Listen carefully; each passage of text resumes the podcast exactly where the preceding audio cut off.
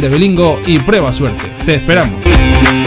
Juega de forma responsable. El abuso puede provocar ludopatía. Prohibido a menores de 18 años. Faikan, red de emisoras. Somos gente, somos radio. A partir de este momento comienza Las Mañanas de Faikan con Álvaro Fernández.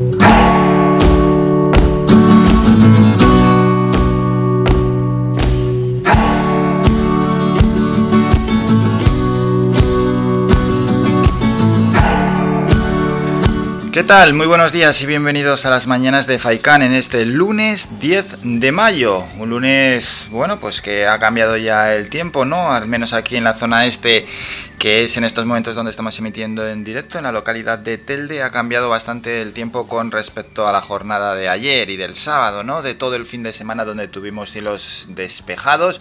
Y hoy el cielo está cubierto, bueno, y algo de lluvia ya está dejando, aunque ayer por la noche también chispeaba un poquito. Vamos a presentar todo el programa, no nos vamos a alargar en la presentación. Hoy estaremos con Kiko Santana, el presidente de la Asociación de Afectados por la Hipoteca Norte Gran Canaria. Será a las 9:05. Nos toca también hoy hablar de medio ambiente cada X tiempo, ¿eh? Hablamos con el colectivo Azaenegue, con Daniel González.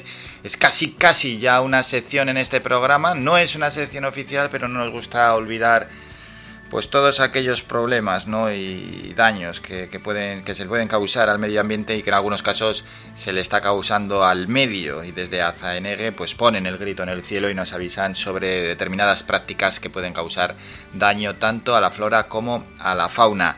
También hoy habrá más protagonistas. Vamos a estar con la alcaldesa de Ingenio, con Ana Hernández, porque, bueno, pues se ha recuperado la recuperación de un antiguo sendero rural, que es el sendero de las bestias, ¿no? Que, bueno, pues pasa por el antiguo camino de las bestias. Es un histórico sendero, para que nos entendamos, que atraviesa el barranco de Guayadeque y que antaño pues era utilizado como una ruta comercial. Está entre Ingenio y Agüimes. Nos lo va a explicar la alcaldesa de este primer municipio, que se pusieron ropa deportiva la semana pasada, unos cuantos cargos públicos, e hicieron esta ruta, además que está muy bien y queremos conocer, bueno, pues qué va a suponer. Al final también aumenta el atractivo turístico de Guayadeque y nos invita también a hacer una ruta turística y una ruta de senderismo que nunca está de más para pasar un día también en familia. Y luego a las 11:05 estaremos con Sonia Duro para hablar de todo va sobre redes. Hablaremos de marca, hablaremos de marketing digital, de social selling y demás asuntos que nos interesan. Bueno, con todo esto y muchísimo más, comenzamos en Las Mañanas de Faikan. La opinión del día.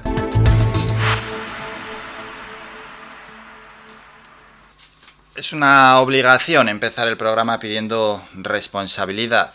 No se ha acabado la pandemia, ¿no? Ni mucho menos, ¿eh? No.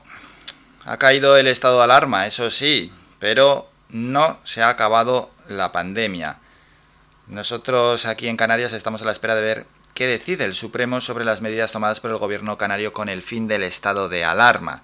Pero digo responsabilidad sobre todo porque este fin de semana hemos visto imágenes alarmantes, la mayoría desde Madrid, porque ha sucedido en más puntos y lugares, ¿no? de la geografía, y es posible que también aquí en el archipiélago, aunque no lo hayamos visto. Pero las imágenes más alarmantes llegan desde Madrid, ¿no? Lo que sucede es que se han reunido en medio de la ciudad, como si esto fuera fin de año.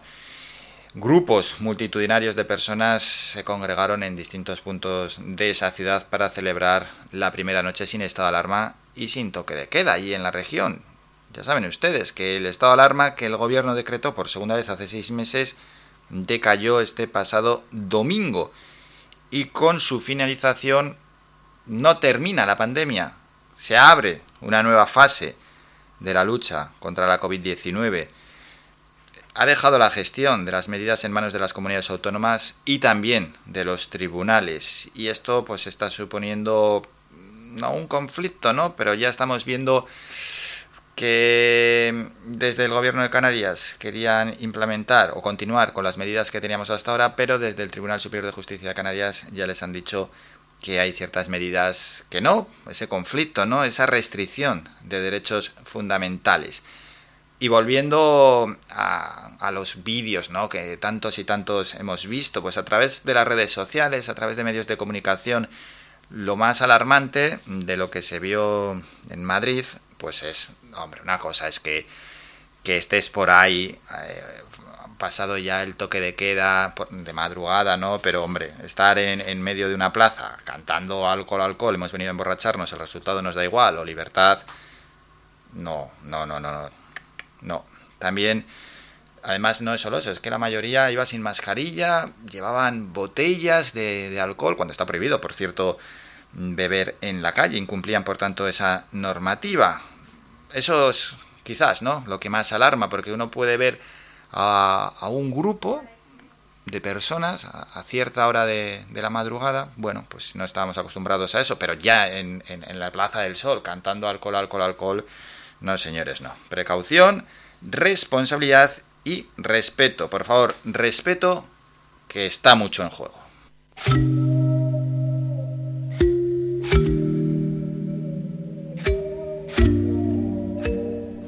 Bueno, respeto, cuidado y precaución, pero vamos a animar el programa, vamos con algo de música y luego ya desarrollamos el resto del contenido. India Martínez, Marc Anthony, Convénceme.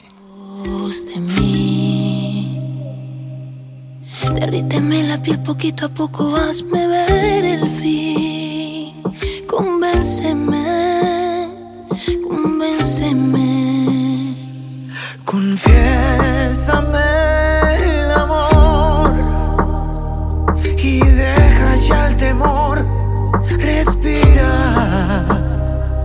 Confiésame tu amor, que el tiempo se nos va.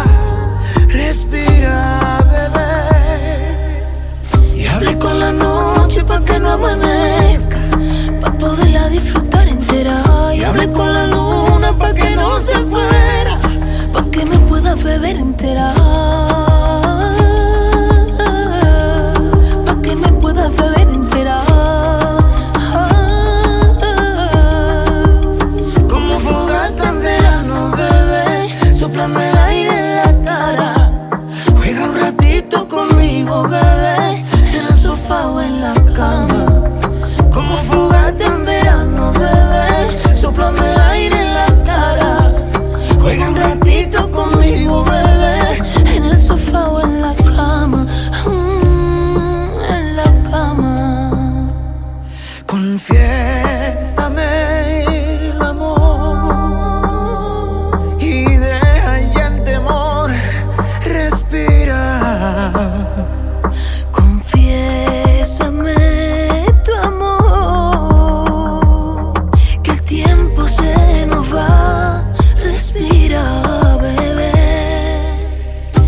Con la noche pa' que no amanezca, pa' poderla disfrutar entera. Y hablé con la luna pa' que no se fuera, pa' que me pueda beber entera.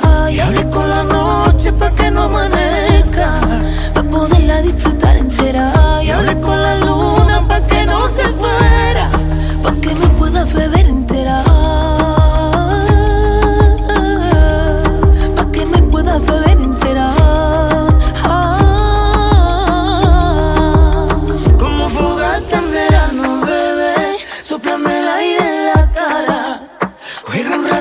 Conmigo, bebé, en el sofá o en la cama. Como fogata en verano, bebé, sóplame el aire en la cara. Juega un ratito conmigo, bebé, en el sofá o en la cama.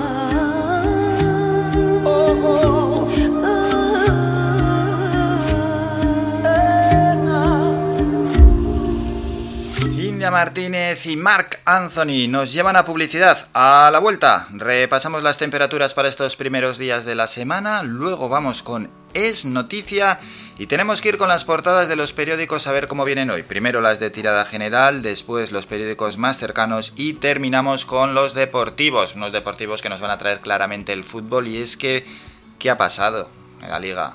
El Barça y el Atlético de Madrid se empatan. Y el Madrid y el Sevilla también empataron ayer. ¿Todo sigue igual? Bueno, en cuanto a puntos sí, pero sí que el más favorecido claramente de la jornada ha sido el Atlético de Madrid. Luego lo vamos a analizar, pasadas las 9:30 en Actualidad Deportiva, este asunto, aunque previamente hablaremos, lógicamente, ¿no?, de la Unión Deportiva Las Palmas y del Herbalife Gran Canaria. Venga, vamos a la publi y regresamos con los asuntos que hemos dicho previamente. Faikan, red de emisoras. Somos gente, somos radio.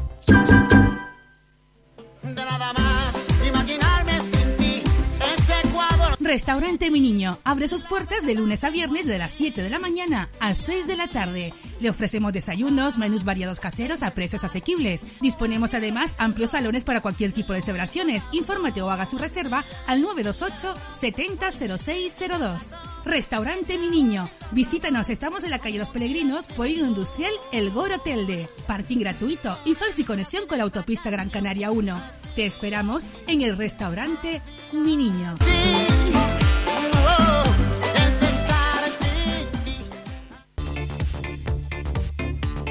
Si vienes a Tejeda o Artenara, busca los mejores productos locales, fruto del esfuerzo de muchas personas que día a día trabajan para mantener sus tradiciones de generación en generación. En Supermercado Udaco Artenara y Panadería de Artenara Abraham Romero puedes encontrar muchos de estos productos, pero además el pan de Artenara, los mejores panes de la cumbre de Gran Canaria. Compruébalo en nuestras tiendas de Artenara y Tejeda o búscanos en Facebook, Twitter o Instagram. Supermercado Udaco Artenara y Panadería de Artenara Abraham Romero.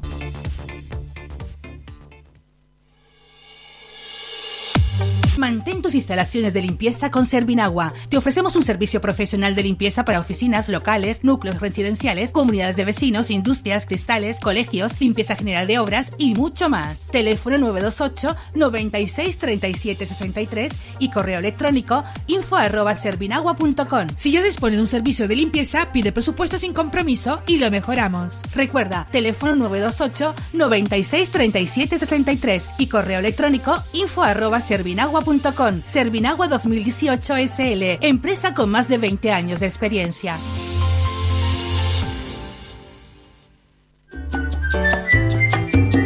El mejor regalo que te podemos ofrecer en tu red de emisoras Faikan es mucha música, porque es el mejor relax que te ofrecemos durante el día.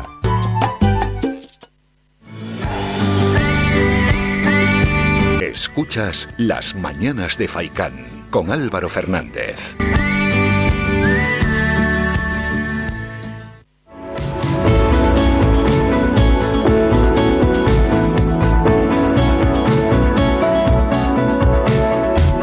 Tiempo.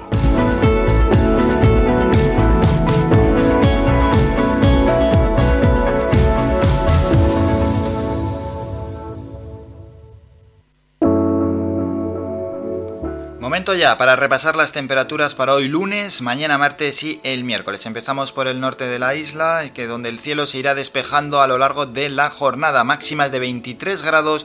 Viento que sopla de procedencia norte, unas rachas entre 20 y 30 kilómetros hora. Para mañana martes, en el norte de Gran Canaria, cielos poco nubosos, 16 de mínima, 23 grados de máxima y viento del norte. Y para el miércoles, cielos cubiertos, eso sí, 18 de mínima, 23 de máxima, viento de procedencia norte, esas rachas entre 30 y 40 kilómetros hora.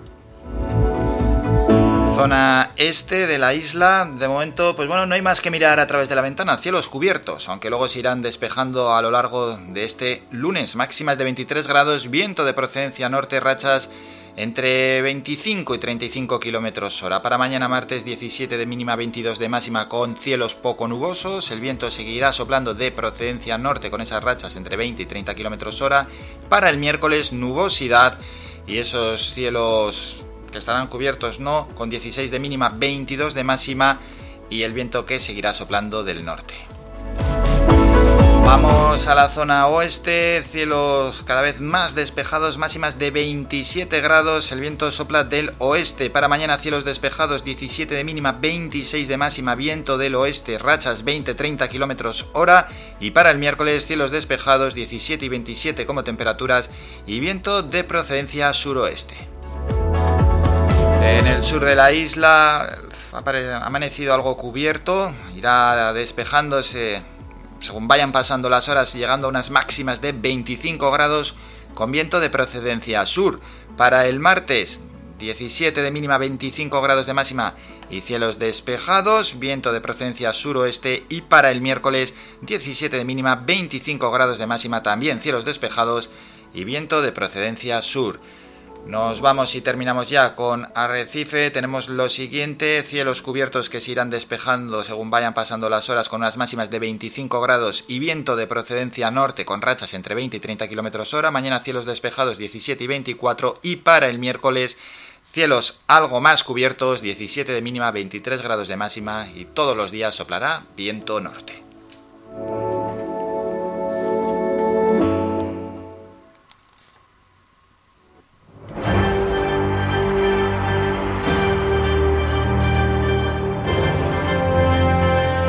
Es noticia.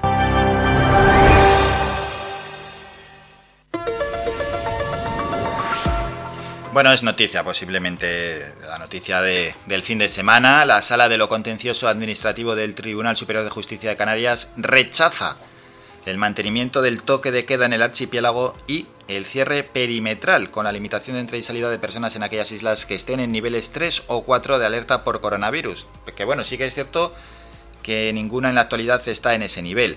Asimismo, ratifica la limitación de un número máximo de personas no convivientes en encuentros familiares y sociales en espacios de uso público y privado, tanto cerrados como al aire libre, así como la limitación a la permanencia de personas en lugares de culto, ya que en estos últimos casos, palabras textuales, la libertad religiosa se ve afectada solo en los aspectos accesorios. Así lo recoge un auto emitido ayer domingo tras deliberar durante toda la jornada del sábado y en la mañana de ayer sobre el documento para el mantenimiento de las restricciones que el Gobierno de Canarias le envió para su valoración y ratificación tras finalizar el estado de alarma. En cuanto al toque de queda, la sala entiende lo siguiente: que nos hallamos aquí ante un verdadero confinamiento por la sola razón del horario, mientras que agrega que si lo que quiere es evitar determinadas conductas que puedan entrañar un mayor riesgo para la salud pública, porque se considera que las mismas habitualmente por costumbre social se desarrollan de noche, cuentan los poderes públicos con otros instrumentos jurídicos de intervención menos lesivos. Y respecto a la limitación de entrada y salida de las islas que estén en nivel 3 y 4, recordamos que de momento no hay ninguna, pero se podría pasar. Los magistrados observan que las excepciones contenidas no están lo suficientemente motivadas y contienen una cláusula de cierre. Palabras del auto: es el parecer mayoritario de la sala que debe negarse a su ratificación por considerar no suficientemente justificada la afectación negativa de los derechos fundamentales recogidos en los artículos 14, 17 y 19 de la Constitución, según recoge el auto. La respuesta del gobierno autonómico pues no se hizo esperar, lógicamente, así que el gobierno de Canarias anunció ayer que interpondrá un recurso de casación ante el Tribunal Supremo contra el auto del Tribunal Superior de Justicia de Canarias, que deniega mantener, como hemos dicho, el toque de queda y el cierre perimetral. Y mientras tanto ha decidido el gobierno de Canarias, para que no haya lío, que estas medidas siguen vigentes.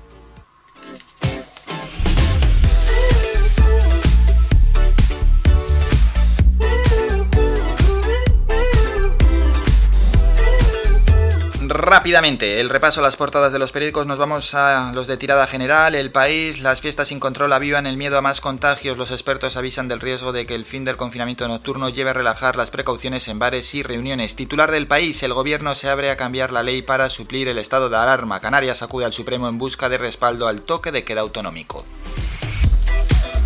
ABC: el fin del estado de alarma saca a una multitud a las calles. La falta de armas legales deja a las autonomías maniatadas para frenar el descontrol en plena pandemia. Adiós a Caballero Bonal, orfebre de la palabra. El Mundo: también foto para jóvenes bebiendo. El fin del estado de alarma desata la euforia y el temor. Miles de personas lo celebran con fiestas en la calle, entre críticas y llamadas a la prudencia. Titular del Mundo: Ayuso desata un vuelco electoral en España que hunde a Pedro Sánchez. Y la razón, pues igual, la ley de la calle, la dejación del gobierno y la disparidad de los tribunales superiores de justicia tras el fin del estado de alarma llevan al caos. Titular, Casado da el sorpaso a Sánchez y podría gobernar. El efecto Ayuso daría la victoria al PP, que podría sumar mayoría absoluta con el bloque de la derecha en la horquilla más alta. Periódicos más cercanos, vamos con Canarias 7, que vienen con un reportaje en la foto de portada. ¿Cómo se puede ir a clase sin salir de casa? Y sale una persona mostrando un ordenador donde hay, pues es un aula virtual. Titular de Canarias 7, varapalo del TSJC al gobierno canario. Ni toque de queda ni cierre perimetral. El Ejecutivo recurre el auto ante el Tribunal Supremo, con lo que las medidas siguen vigentes por ahora. Y la policía canaria llegará a los 300 agentes. Vamos con la provincia. Canarias pone el toque de queda en manos del Supremo. El gobierno canario recurre para mantener en vigor la medida rechazada por el Tribunal Superior. Más asuntos. En Las Palmas, los solares en torno al Hospital Negrín viven un boom de la construcción, y el Granca cae en Andorra 86-81 y desaprovecha la ocasión de situarse octavo. Y diario de avisos, el TSJC tumba el toque de queda y Canarias recurre al Supremo. El gobierno regional es el primero que acude al TS y mantiene en vigor las restricciones hasta que se pronuncie. Multitudes de jóvenes salen a las calles de madrugada en la península tras decaer el estado de alarma. Terminamos con los periódicos deportivos. Marca, la jugada que cambia la liga. Indignación en el Madrid butragueño. Nos sentimos inquietos. Jugadas como esa nos la han pitado a favor. Zidane, no me sirven las explicaciones del árbitro. Y sale la mano de Militao, que fue penalti, y luego marcó el Sevilla el 1-2. El partido terminó 2-2. Diarias, el Madrid pierde la mano, el VAR le daba un discutible penalti al Sevilla, anula el cometido sobre Benzema en la jugada siguiente y desata la polémica. Zidane, estoy enfadado, butragueño, esto nos deja inquietos, el Atleti vuelve a depender de sí mismo. Y ayer otros partidos de la jornada 35, Getafe 0, Eibar 1, Valencia 3, Valladolid 0, Villarreal 2, Celta 4, y hoy se juega a las 8 de la tarde el Betis Granada. Terminamos con el mundo deportivo. Campeonas con un pleno de triunfos, 26, el Barça conquista su sexta liga tras vencer al Granadilla y empatar a Español y Levante. Y ahí se ven a unas jugadoras con la camiseta del Barça en la piscina celebrando ese título. Bueno, pues dicho esto, nos vamos a ir a publicidad. A las 9 regresamos con el primer boletín informativo y luego hablamos con el presidente de la Asociación de Afectados por la Hipoteca Norte Gran Canaria, AINORCO, Francisco Santana, Kiko Santana. Venga, brevísimo descanso y regresamos con todos estos asuntos. Escuchas Faicán, red de emisoras. Somos gente, somos radio.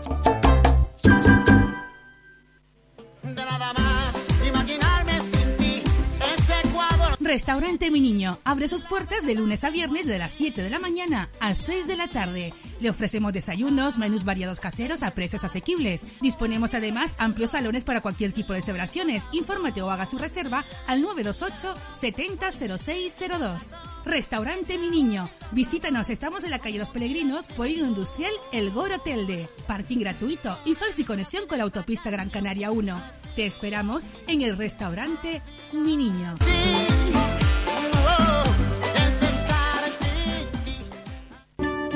El Guachinche, en Carlos V, Carrizal de Ingenio. Si aún no conoces nuestro bichillo lagunero, no tienes perdón de Dios.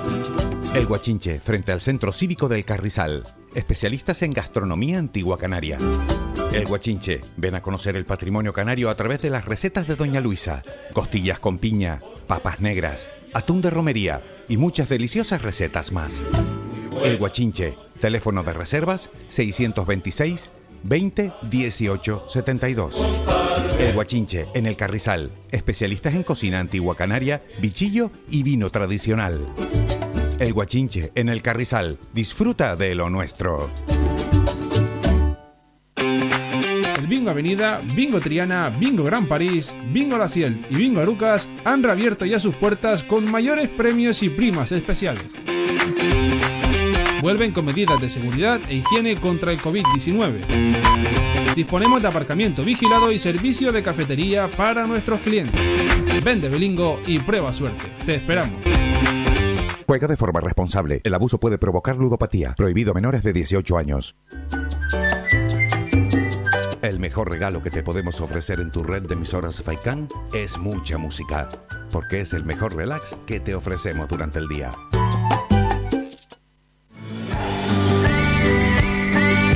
Escuchas Las Mañanas de Faikán con Álvaro Fernández.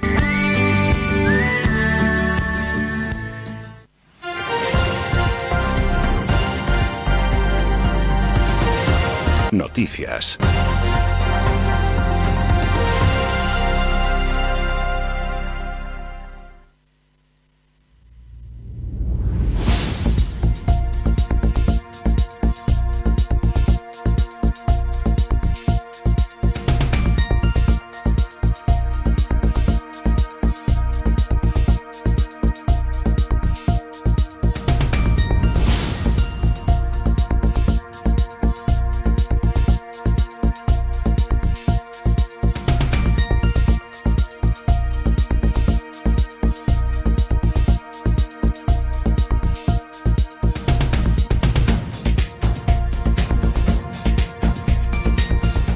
Ya para el repaso a las noticias, el Tribunal Superior de Justicia de Canarias ha denegado la pretensión del Gobierno autonómico de mantener el toque de queda y la limitación de entrada y salida de personas en las islas que se encuentran en los niveles de alerta 3 y 4, que en estos momentos no es ninguna, pero podría pasar si el caso de que aumentasen los contagios a esos niveles de alerta. Asimismo, la Sala de lo Contencioso Administrativo del TSJC ha establecido que sí procede la limitación a la permanencia de personas en lugares de culto y el número máximo de personas no convivientes en encuentros familiares y sociales en espacios de uso público y privado, cerrados o al aire libre.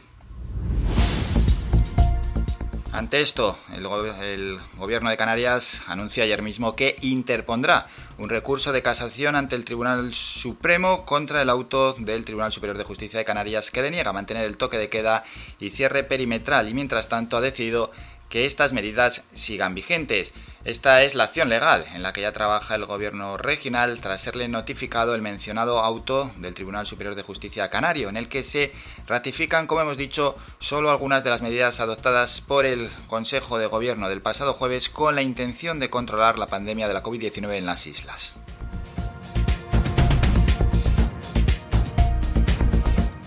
Más asuntos, continuamos. El dispositivo de búsqueda de Tomás Jimeno y de sus hijas Ana y Olivia, de 1 y 6 años, se ha reanudado hoy lunes por 13º día consecutivo y, como han señalado voluntarios de Protección Civil que participan en el rastreo, revisando cada metro de costa porque todos los ojos son pocos.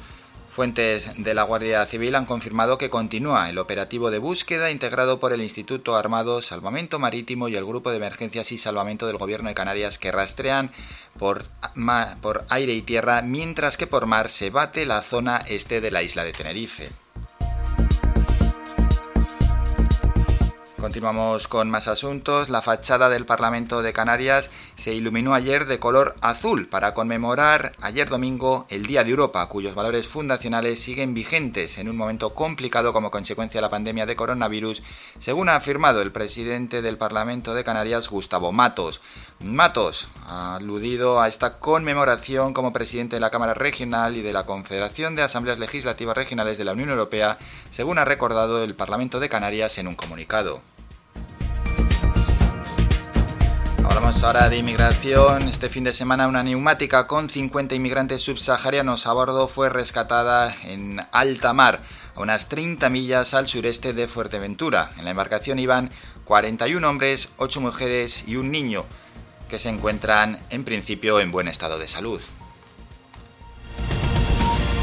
Y el último apunte nos lleva a hablar, en este caso, de los datos del coronavirus. La Consejería de Sanidad del Gobierno de Canarias ha constatado 100 nuevos casos de coronavirus y el fallecimiento de 2 mujeres en las últimas 24 horas en el archipiélago. El total de casos acumulados en Canarias es de 53.644 con 2.847 activos, de los cuales 72 están ingresados en UCI y 253 permanecen hospitalizados.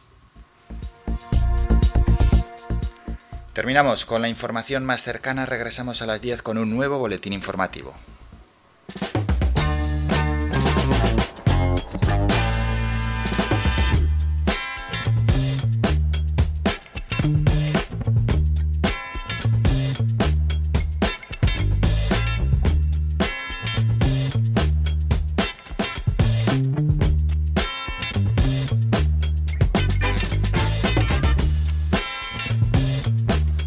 queremos acercarnos, ¿no?, a las reivindicaciones de los afectados por las hipotecas, y para hablar de este asunto vamos a hablar con Francisco Santana, el presidente de Ainor en Canarias, y bueno, pues conocer la situación, el análisis, sus reivindicaciones, la evolución, ¿no?, que en los últimos años han sufrido también todos los afectados por las hipotecas. Con él estamos, con Francisco Santana, Kiko Santana. Hola, buenos días. Hola, buenos días. ¿Qué tal? ¿Cómo va todo? Ahí vamos escapando, como el otro que dice, ¿no? La cosa, la verdad, que está un poco fastidiada, ¿no? Venimos de Lanzarote, Fuerteventura, estamos visitando las islas con la oficina itinerante, un proyecto de este año, del 2021, y la verdad que la gente en la calle está sufriendo mucho con la vivienda. Bueno, es un problema que ya se alarga demasiado en el tiempo, ¿eh? Sí, y la verdad que tiene difícil solución, ¿no? Ahora mismo en Canarias nos hace falta, pero para allá, no para mañana, ya unas 35.000 viviendas, ¿no? Y la verdad que esa cifra es catastrófica, ¿no? La solución de la vivienda difícilmente tendrá solución. ¿Por qué calculan que se necesitan 35.000 viviendas? Hombre, porque si veníamos de una demanda de 17.000 personas y decíamos que hace 10 años que no se construía una vivienda social en Canarias, y a eso le sumamos 1.779 personas que se desahuciaron en el 2020, cuando menos se ha desahuciado pues en Canarias, y también pues con los grandes titulares de prensa que se viene haciendo y diciendo que se va a empezar a construir viviendas sociales de aquí al año 2025, pues la gente está renovando toda la documentación que tienen a su alcance para acceder pues a esas viviendas, y ahora pues las cifras están subiendo, o sea que la cosa, como el estudio que hemos hecho desde Ainor, la verdad que difícilmente, como le dije antes, tendrá pues solución el tema de la vivienda. Pues bueno, pues esos números que están sobre la mesa y que los transmiten desde Ainor. Cuando se han reunido con la administración, o al menos han hablado con la administración, ¿ellos qué os han trasladado en torno a la vivienda social? Hombre, la verdad que se están poniendo las pilas, ¿no? Yo he mantenido varias reuniones con el consejero y la directora general de vivienda del gobierno autónomo, y la verdad que se está trabajando, pero claro, teníamos una precariedad de 10 años que no se construye una vivienda social, y ahora pues no las podemos hacer de la noche a la mañana, ¿no? Si a eso lo sumamos también que las entidades financieras pues no quieren vendernos viviendas, y tampoco pues quieren pues negociar con las familias en muchos casos que se les vencen los contratos pues de alquileres, o también pues por ejecuciones hipotecarias. Pues la verdad que ahí estamos, ¿no? Seguimos luchando y reivindicando esa vivienda digna que todos queremos, y a ver pues si a un corto plazo pues le buscamos una solución. Y a esos 10 años sin construir vivienda social, ¿qué explicación os dieron? Había dinero, había presupuesto, pero no había voluntad de construir viviendas sociales, ¿no? La verdad que la situación y las explicaciones son muy pocas, ¿no? Eso habrá que preguntárselo pues a la gente que estaba aquí antes, pues dirigiendo la Consejería de Obras Públicas y Viviendas, que no sé por qué no lo han hecho. Nosotros desde la asociación en varias ocasiones lo manifestábamos por escrito, pero nunca se nos dio contestación pues a estas preguntas, ¿no? La verdad que no es momento ahora tampoco pues para echar piedras sobre los árboles caídos, sino arrimar el hombro y buscar una solución pues a estas familias que a día de hoy se están yendo a la calle porque los juzgados no paran, ¿no? A pesar de los reales decretos del COVID, todos los días hay lanzamientos de familias, ¿no? Bueno, es un auténtico drama. Ya que ha mencionado la palabra solución, ¿qué medidas cree que se deberían tomar? Mire, no sé, por ejemplo, que paren los, pero ya, esto es de ya, ¿no? Los lanzamientos, los desahucios, ¿no? Pero por lo menos para la vivienda habitual, ¿no? Para una segunda vivienda no, pero para la vivienda habitual que se pare esta sangría, porque nosotros lo que estamos viendo es auténtico sufrimiento de la familia. La gente no puede estar viviendo con la amenaza del desahucio, ¿no? Entonces, estos decretos, estas prórrogas que se están dando es pues angustiar más pues a la familia. Solución, pues esa, pues que separen ya los desahucios como vivienda, como bien dije antes, vivienda habitual, ¿no? Que no se están haciendo pues a día de hoy. Ya le digo que cuando menos se ha desahuciado en Canarias fue el año pasado, en el 2020, y hubieron 1.779 lanzamientos. Bueno, por lo menos desde Ainor estáis trabajando en el asesoramiento, ¿verdad? Con esa oficina itinerante de vivienda que ha comentado al inicio. Sí, prevención, porque no puede ser de otra manera. Mire, la población activa de Canarias son 930.200 personas, ¿no? En ERTE tenemos 156.121 personas, ¿no? 156.121 personas que ya cobran el 35% de su salario menos, ¿no? Y si a eso le sumamos que si ha habido, pues en la unidad familiar también, pues algún despido, ya no es un 35%, ya es un 135%, ¿no? Entonces, hay unas herramientas que los ampara, como puede ser, pues bien, el Código de Buenas Prácticas, una carencia Euribor más 0,25 durante de 5 años, porque todas estas personas son deudores de buena fe, ¿no? Ellos, créame que lo último que quiere dejar de pagar una familia es su vivienda, ¿no? Además, es la segunda cosa más importante. Primero es la propia familia y luego es la vivienda, ¿no?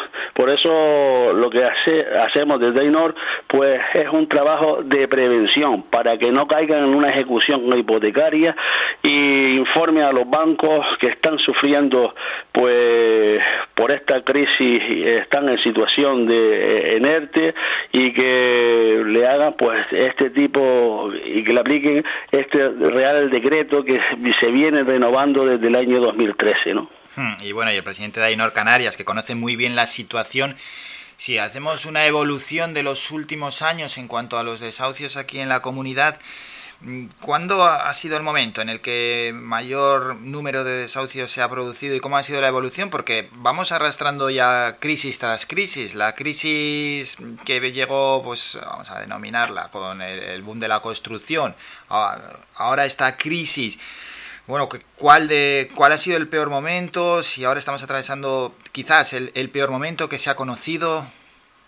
El peor momento, el 2009, ¿no? En Canarias, ¿no? Hubieron 3.500 desahucios solamente en un año, ¿no?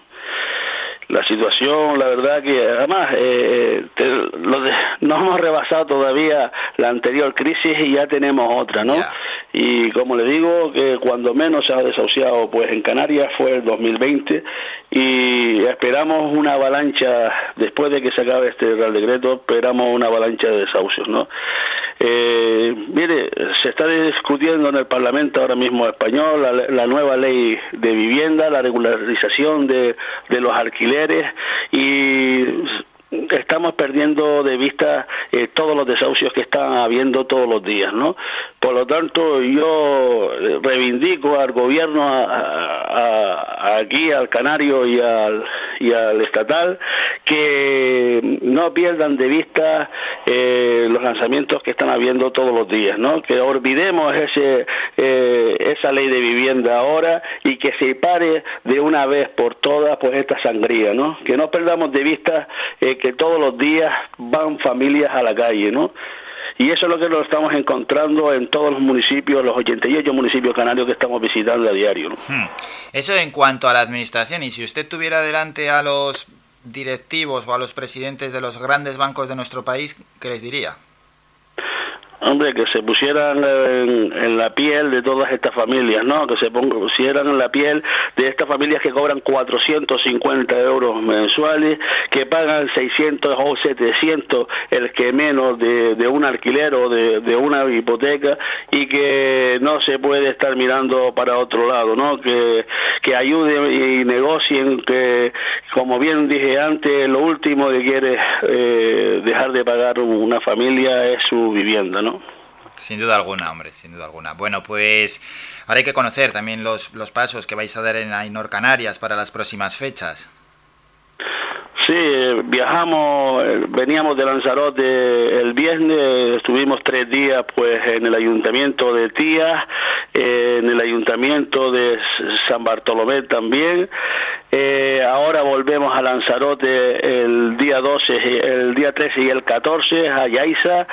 La próxima semana visitaremos La Oliva y así sucesivamente seguiremos visitando los 88 ayuntamientos, asesorando, informando, previniendo desahucios y todo lo que esté en nuestra mano para que la vida de las personas pues todo día a día pues sea mejor de lo que lo están pasando, de verdad. Y vuelvo a repetir que lo que nos estamos encontrando en las islas, sobre todo en Lanzarote y Fuerteventura, es lamentable.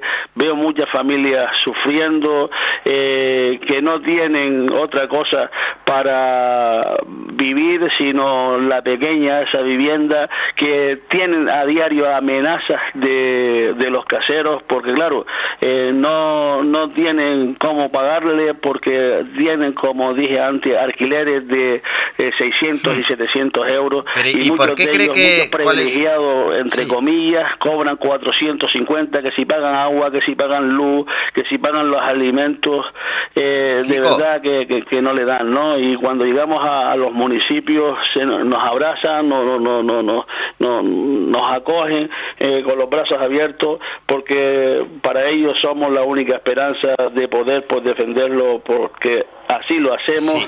Kiko, así se le quería hacer una pregunta. Le quería hacer una pregunta, Kiko, ¿por qué cree que este problema se agrava, como ha dicho, en Lanzarote y Fuerteventura? No lo sé, por el turismo, ¿no? Yo me he quedado en Puerto del Carmen y es lamentable, estaba vacío, ¿no? En el hotel que yo me quedé estábamos nosotros solos, ¿no? Yo creo que hay mucha gente, pues claro, viviendo del turismo, ¿no? Fuerteventura pasa otro tanto de lo mismo, ¿no? No vemos que esto se mueva mucho. La verdad que muchas de las personas que atendimos el jueves pasado, pues vivían unos eran camareros, otros recepcionistas, o sea, todos se dedicaban pues a la hostelería, y la verdad que la situación, como bien dije antes, es lamentable. Sí, nos imaginábamos que era por ese condicionante, claro, lógicamente. Bueno, a ver si se puede esperar por lo menos hasta que se relance el turismo, pero sí, nos imaginamos que iba a ser por ese condicionante. Y ya una última pregunta, bueno, pues ahí está, ¿no?, la oficina itinerante de vivienda, pero en cualquier caso, Kiko, el que quiera ponerse en contacto con ustedes y lo quiera hacer ya mismo, ¿cómo lo puede hacer?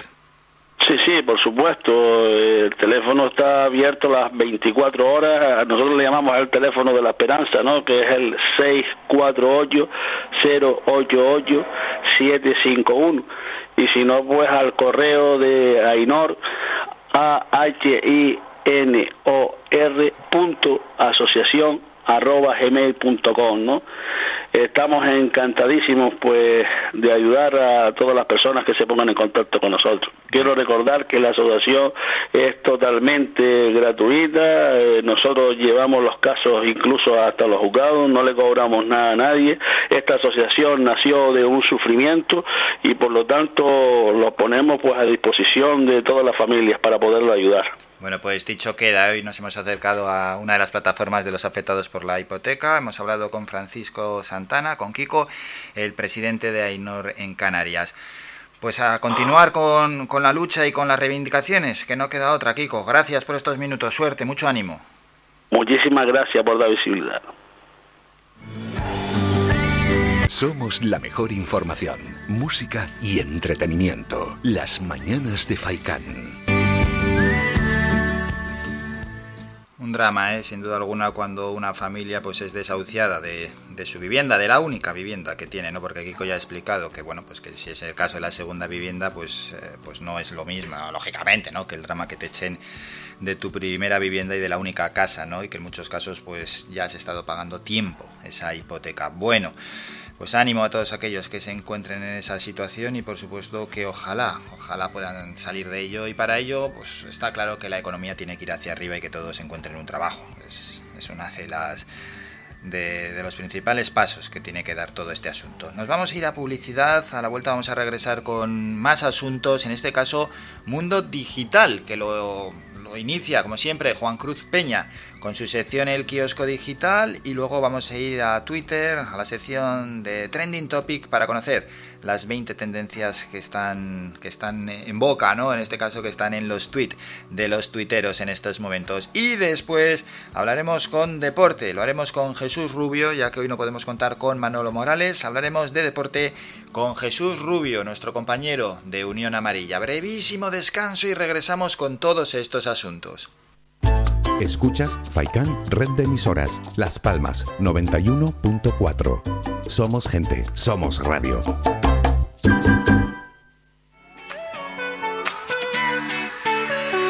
Lo mejor del mar está en la pescadería de pescadores de Arguineguín, abierto de martes a viernes de 8 a 3 de la tarde y los sábados de 8 a 4 de la tarde, domingos y lunes cerrado por descanso del personal. Aparcamiento gratuito para todos nuestros clientes. Realizamos reparto a domicilio en Arguineguín y en el resto del municipio de Mogán los miércoles y los viernes en Maspalomas. Teléfono de contacto 649 61 15 22. Pescadería de Pescadores de Arguineguín. Lo mejor del mar.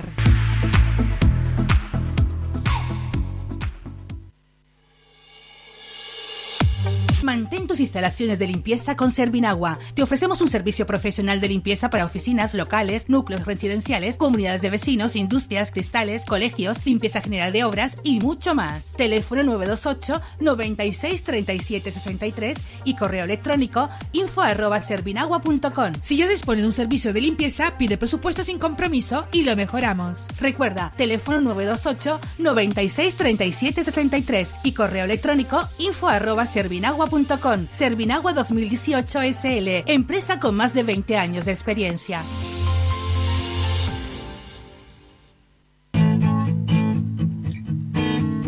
Somos música. Somos información. Somos entretenimiento. Somos vida. Somos Radio Faikán. Somos gente. Somos radio.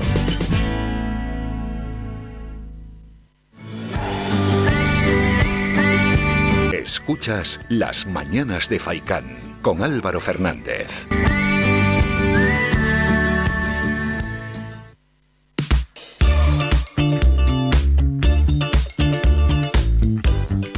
Tiempo ya para escuchar a nuestro compañero Juan Cruz Peña en El Kiosco Digital. Aquí comienza El Kiosco Digital, el espacio para conocer cómo abren los principales diarios en España, hechos por y para la red, con Juan Cruz Peña. Hola, ¿qué tal? Saludos y bienvenidos. Hoy es lunes, hoy es 10 de mayo de 2021 y comenzamos ya. Vamos con la apertura de El Confidencial. El gobierno negocia reformas estructurales con la Unión Europea hasta 2026 sin pasar por el Congreso. El Ejecutivo de Coalición PSOE Unidas Podemos ha emprendido la negociación con Bruselas en solitario, sin involucrar a sus socios de investidura y mucho menos a la oposición, lo que dificultará la aprobación de reformas sin las que no llegará el dinero europeo, clave para la recuperación económica tras la pandemia. Así abre el diario.es. La fatiga pandémica y el fin del estado de alarma complican el control para evitar un repunte de contagios. Los epidemiólogos y expertos en salud pública alertan de una posible desafección de las medidas provocadas por un marco caótico, el optimismo hacia la vacunación y las decisiones sanitarias dependiendo de jueces con criterios distintos. Muchas medidas solo funcionan si la gente las acepta a nivel individual, dice. Cárcel. Así abre El Español. España de 0 a 100 arrecia la crítica a Sánchez por el vacío legal. Los dirigentes del Partido Popular atribuyen al presidente el actual estado de caos por no haber previsto ninguna alternativa legal al estado de alarma. Saltamos a la apertura de público. Podemos, ante el reto de sobrevivir a su creador, la marcha de Iglesias deja al partido sin sus fundadores originales. 4 de los 5 fundadores de Podemos, Íñigo Rejón, Juan Carlos Monedero, Carolina Vescanza y Luis Alegre, no estarán en el partido y tras la marcha de Iglesias, la formación deberá acometer una renovación que romperá con la foto fundacional. Seguimos con lainformación.com. Calviño se resiste a abrir la puerta de Sareb pese a la presión de la gran banca. La sociedad de gestión de activos ha perdido su razón de ser y Bruselas obliga a contabilizar sus 30.000 millones de deuda en las cuentas nacionales. Las entidades no invertirán más y reclaman que el Estado asuma todo el control. Nos vamos a Voz Populi. Yolanda Díaz y Colau abren contactos con Errejón tras la salida de Iglesias. La ministra de Trabajo ficha a personas del entorno de Colau y a un antiguo asesor del líder de Más País. Sectores de Podemos aseguran que Díaz no muestra entusiasmo por la estructura bicéfala que defiende Irene Montero. ¿Con qué abre Infolibre? La concertada asume 13,5 puntos menos de alumnos inmigrantes del que le toca. La educación privada, financiada con fondos públicos, suma un 28,98% del alumnado entre primaria y secundaria, pero solo el 15,46% de los extranjeros. La portada deportiva de SportU. El Real Madrid rescata un punto contra el Sevilla en el descuento de un partido loco. El empate en el último minuto de los de Zidane, que salva su segunda posición, pero desperdicia su opción de ser líderes. La actualidad para los internautas en Meneami. Pues la noticia más destacada es de actualidad.rt.com. A una pareja vegana se le prohíbe tener mascotas después de alimentar a sus cachorros con una dieta sin carne. Los dos perros fueron incautados y sometidos a varios días de tratamiento de emergencia, tras lo cual uno se recuperó y fue readoptado, mientras que el segundo tuvo que ser sacrificado. Cerramos con la frase del día de proverbia.net. Pues hoy lunes 10 de mayo de 2021 es una frase que nos habla de vanidad. Ciertos libros parecen haber sido escritos no para aprender de ellos, sino para que se reconozcan lo que sabía su autor. La dijo Goethe, poeta y dramaturgo alemán de los siglos XVIII y XIX. Pues hasta aquí esto ha sido todo lo más destacado por la prensa digital en España a primera hora del día. Mañana estaremos de nuevo aquí contigo a la misma hora. Hasta entonces, recibe un cordial saludo de Juan Crispeña y que pases un buen día. Un saludo, adiós. Trending Topic.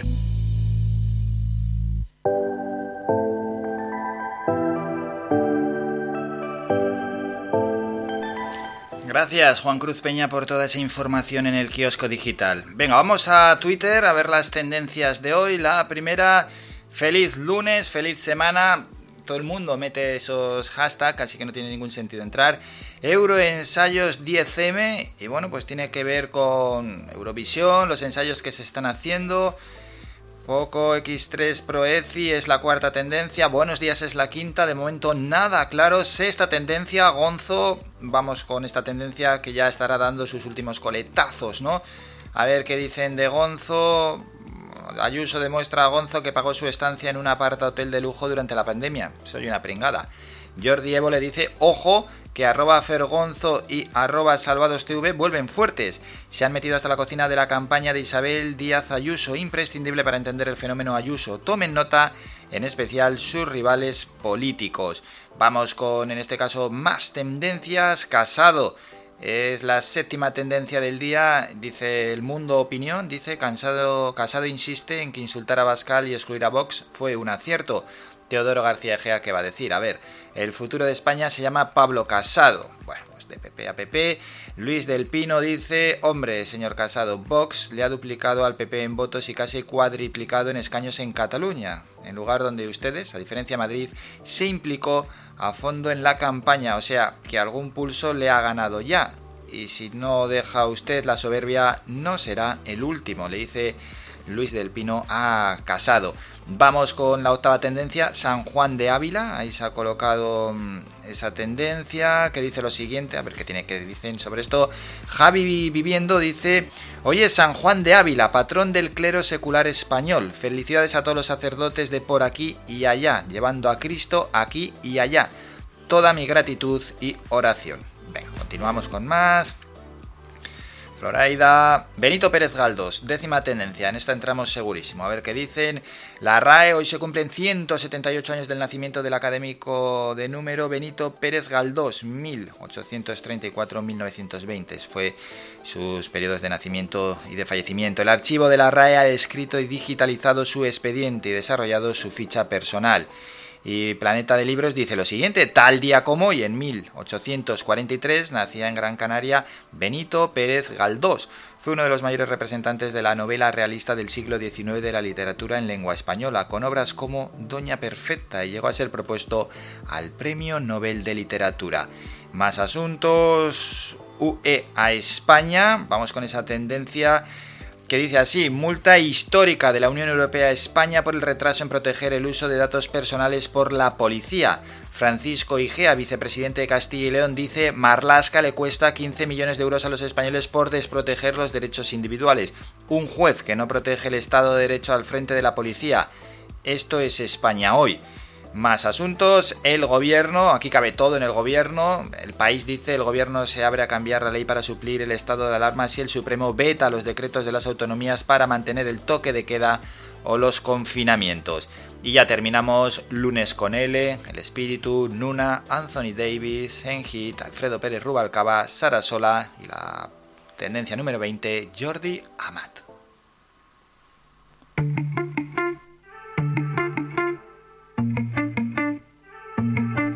Llevamos ya bastante tiempo, hablando e informando y con protagonistas. Vamos a escuchar algo de música. Suena ella, Selena Gómez.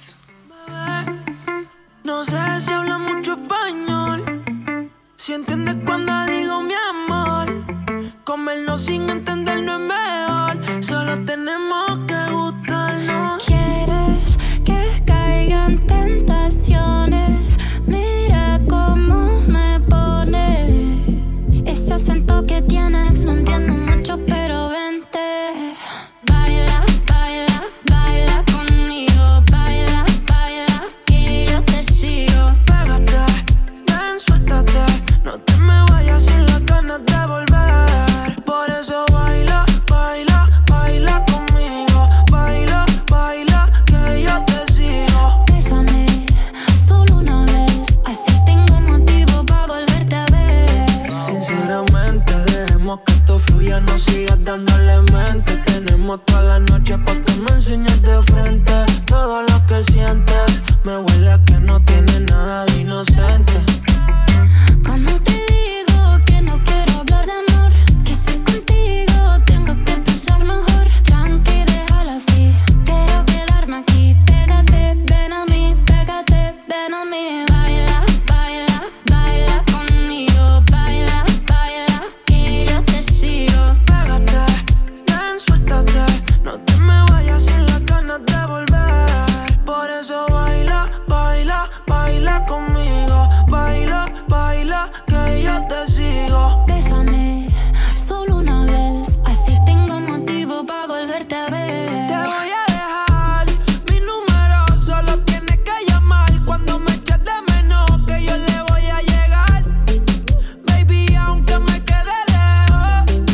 Wow, la nena es de otra ciudad, pero le corre mi flow. Tenía curiosidad y un beso me robó. No nos tenemos que hablar, si con mirarlo nos entendemos. Yeah. No entiendo mucho, pero baila, baila, baila conmigo. Baila, baila, que yo te sigo. Pégate, ven, suéltate. No te me vayas sin las ganas de volver. Por eso baila, baila, baila conmigo. Baila, baila, que yo te sigo. Bésame, solo una vez. Así tengo motivo para volverte a ver.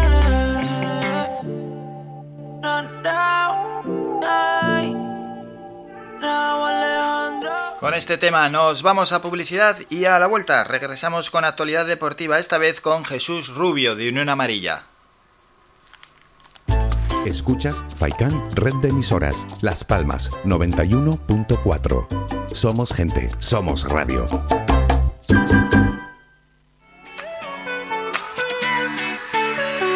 Lo mejor del mar está en la pescadería de Pescadores de Arguineguín, abierto de martes a viernes de 8 a 3 de la tarde y los sábados de 8 a 4 de la tarde, domingos y lunes cerrado por descanso del personal. Aparcamiento gratuito para todos nuestros clientes. Realizamos reparto a domicilio en Arguineguín y en el resto del municipio de Mogán los miércoles y los viernes en Maspalomas.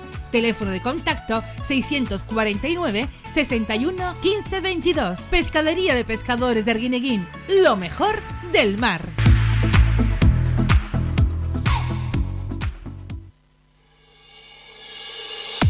Mantén tus instalaciones de limpieza con Servinagua. Te ofrecemos un servicio profesional de limpieza para oficinas, locales, núcleos residenciales, comunidades de vecinos, industrias, cristales, colegios, limpieza general de obras y mucho más. Teléfono 928-963763 y correo electrónico info@servinagua.com. Si ya dispone de un servicio de limpieza, pide presupuesto sin compromiso y lo mejoramos. Recuerda, teléfono 928-963763 y correo electrónico info@servinagua.com.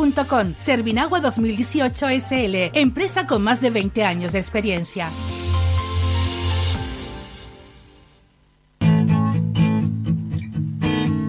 Somos música. Somos información. Somos entretenimiento. Somos vida. Somos Radio Faikán. Somos gente. Somos radio.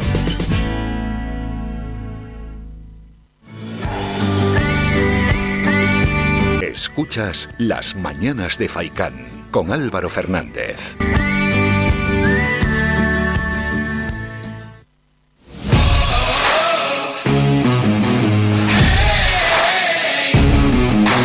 La actualidad deportiva.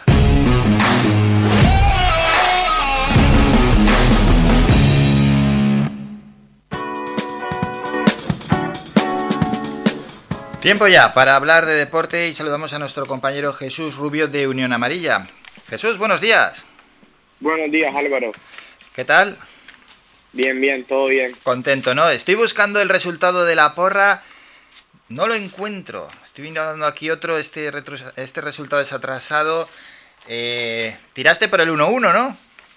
Yo personalmente sí tiré por el 1-1. El 1-1, Manolo me parece que nos puso a perder y yo creo que 0-0. No, es que no estoy seguro, lo estoy buscando como loco porque creo que puse ahí un 0-0, pero no sé dónde lo he apuntado, la verdad. Siempre lo dejo aquí en el cajón y me ha salido otro resultado.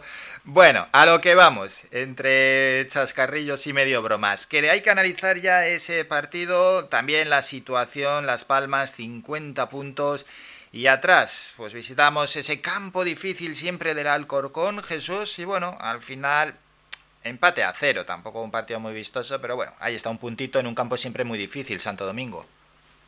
Sí, la verdad que la primera parte los equipos salieron prácticamente a empatar, Las Palmas parecía un equipo muy conformista en esa primera parte, el Alcorcón sí se veía que tenía que arriesgar un poco más, también por su situación en la clasificación. La Unión Deportiva salió con un once muy parecido al de la semana pasada, con el único cambio de Kirian por Michael Mesa, ya que Michael Mesa, recordemos que salió lesionado, y la verdad es que Kirian estuvo muy lejos de su mejor nivel, y así fue que Pepe Mel lo quitó del descanso, ¿no? Uh-huh. También destacar la titularidad otra vez de Tomás Cardona, que parece que deberíamos haber visto más a este chico durante la temporada, porque la verdad es que un partido muy serio, y es que llevan 2-0 de la Unión Deportiva en las últimas jornadas, que no es lo más peculiar para nosotros, porque la verdad que somos uno de los equipos más goleados, y también Fabio parece que le da ese cemento al centro del campo, esa contención, que está jugando a un muy buen nivel. Bueno, pues bien, eso es lo más destacado, y mantener la portería a 0 en 2 partidos, ¿eh? Sí, siempre lo decimos aquí, Álvaro, que cuando quieres ganar y hacer grandes cosas, tienes que empezar desde atrás, ¿no? Y es lo que está haciendo la Unión Deportiva. Claramente llega tarde, pero esperemos que sirva para la próxima temporada como una fuente de esperanza para esa Unión Deportiva, que se dé cuenta ya que primero, que por mucha calidad que tengamos arriba, hay que tener una buena defensa sólida, porque las porterías a 0 son clave, y sobre todo en la segunda división. 50 puntos, ¿cómo lo valoras? ¿Ya está conseguido el objetivo? Matemáticamente no, pero mi sensación es que sí, Álvaro. Yo creo que personalmente esta temporada la salvación no va a llegar a los 50 puntos. Ya comentaba Pepe Mel, ¿no?, que el Deportivo iba a bajar con 51 puntos, pero no creo que sea la situación de esta temporada, y yo creo que la Unión Deportiva prácticamente ya está salvada. Bueno, ahora nos quedan unos cuantos partidos, por lo menos, a ver si salen atractivos, si no son una pérdida de tiempo para el espectador.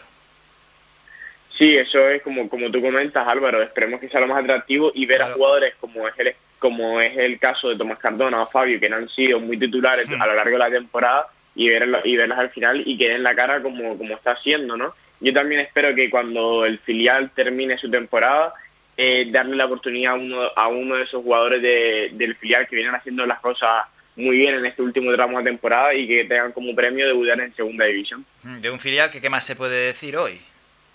Un filial, pues que Álvaro, para la grata noticia de todo el mundo, ayer encima podía volver el público al Juan Guedes, porque recordemos que por las horas del anexo juegan ahora de local en el Juan Guedes, y ganó 4-2 al Yeclano, llegó a ponerse 4-0, ya desde principio, el minuto 3 fue el primer gol de Las Palmas Atlético, y una victoria muy muy importante para su lucha, porque todavía no está salvada, para su lucha de no bajar a tercera división y permanecer en ese único descenso a segunda red.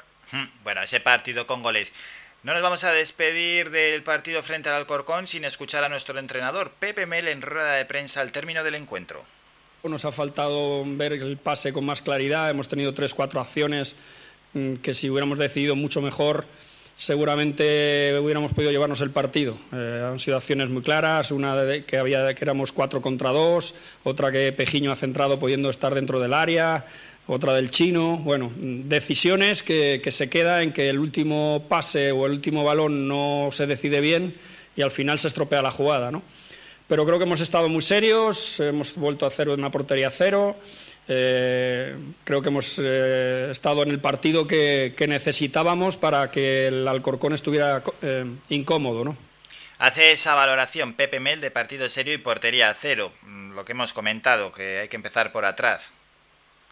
Exacto, como destacaba, lo primordial es la portería cero, y es que la realidad, Álvaro, es que si alguien tuvo oportunidades más claras para llevarse el choque, esa fue la Unión Deportiva, que en la segunda parte tuvo varias ocasiones, como bien comenta Pepe Mel, en las botas del Chino en el minuto 79, cuando se quita al central en la frontal del área y pega un chut al palo cruzado que estuvo a punto de entrar, y la verdad que sería una muy grata noticia haber ganado ese partido con el gol del Chino en el minuto 80, ¿no? Y también la otra acción de Pejiño, un Pejiño que es un caso un tanto raro, Álvaro, porque la Unión Deportiva había sacado que Pejiño estaba lesionado mínimo 3 semanas de mayo, o incluso se podía perder la temporada, y Pejiño entró de suplente el otro día contra el Alcorcón.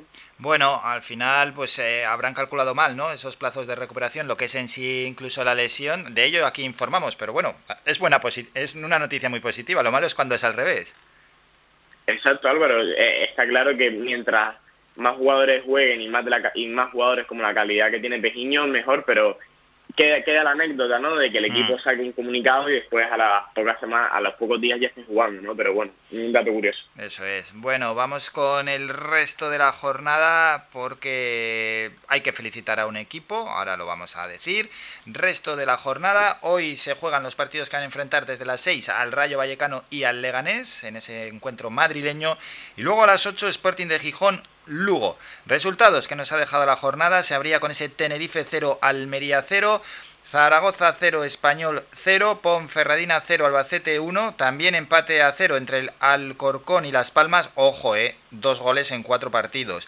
Luego ya se puso un poco más goleadora la jornada. Málaga 1, Mallorca 1, Mirandés 2, Fuenlabrada 1, Real Oviedo 2, Sabadell 1, Logroñés 1, Girona 4 y Cartagena 1, Castellón 0. Felicitamos al Español de Barcelona porque ya es equipo de primera división, primero con 78 puntos, segundo el Mallorca con 72 puntos, tercero Almería con 66, cuarto Leganés con 62 y un partido menos, quinto ya es el Girona, que está en un estado de forma sensacional, con 61 puntos. Sexto, el Sporting de Gijón con 58 puntos y un partido menos.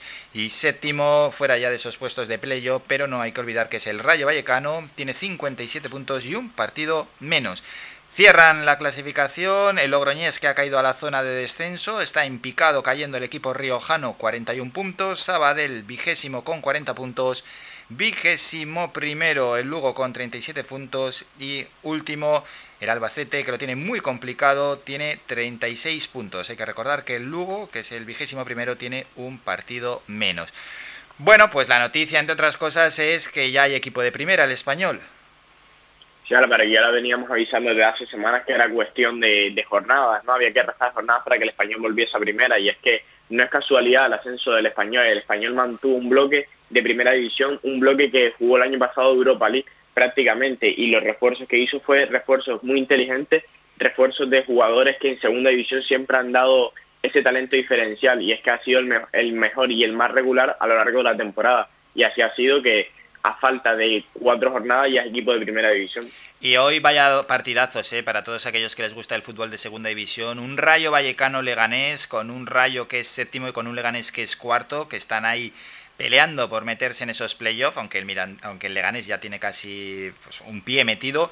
Y luego el Sporting, que es sexto clasificado, que no se puede descuidar, que va a mirar del resultado también del Rayo Vallecano, pero que se enfrenta a un Lugo que es 21º. Y es que lo que siempre decimos, y cuando está aquí también nuestro compañero Manolo Morales, lo repasamos, es que ya todos los partidos de segunda división tienen una emoción enorme, tanto sea por arriba como por abajo. Siempre hay un implicado. Raro es que no haya un implicado que esté ahí en zona media y no se esté jugando absolutamente nada. Exacto, Álvaro. El partido entre el Leganés y el Rayo Vallecano es muy atractivo porque ya lo venimos avisando aquí desde hace semanas que el Girona viene atrás para adelante y parece que ha entrado en el playoff para quedarse, ¿no? Entonces veremos qué equipo de los que venían siendo muy regulares en los puestos de playoff se va a quedar fuera. Y es que prácticamente ahora cualquiera, porque sobre todo Sporting de Gijón y Rayo Vallecano están inmersos en muy mala racha, que ya por experiencia de años anteriores, quien llega mal a esta final de temporada se puede quedar fuera de playoff o, en el caso de entrar, se puede ir de primera en la primera ronda, ¿no? Yo veo muy, muy peligroso esa entrada del Girona en las últimas jornadas, que está siendo de lo más regular, no solo esta jornada, sino de las últimas 10-15, porque el Girona viene de atrás para adelante.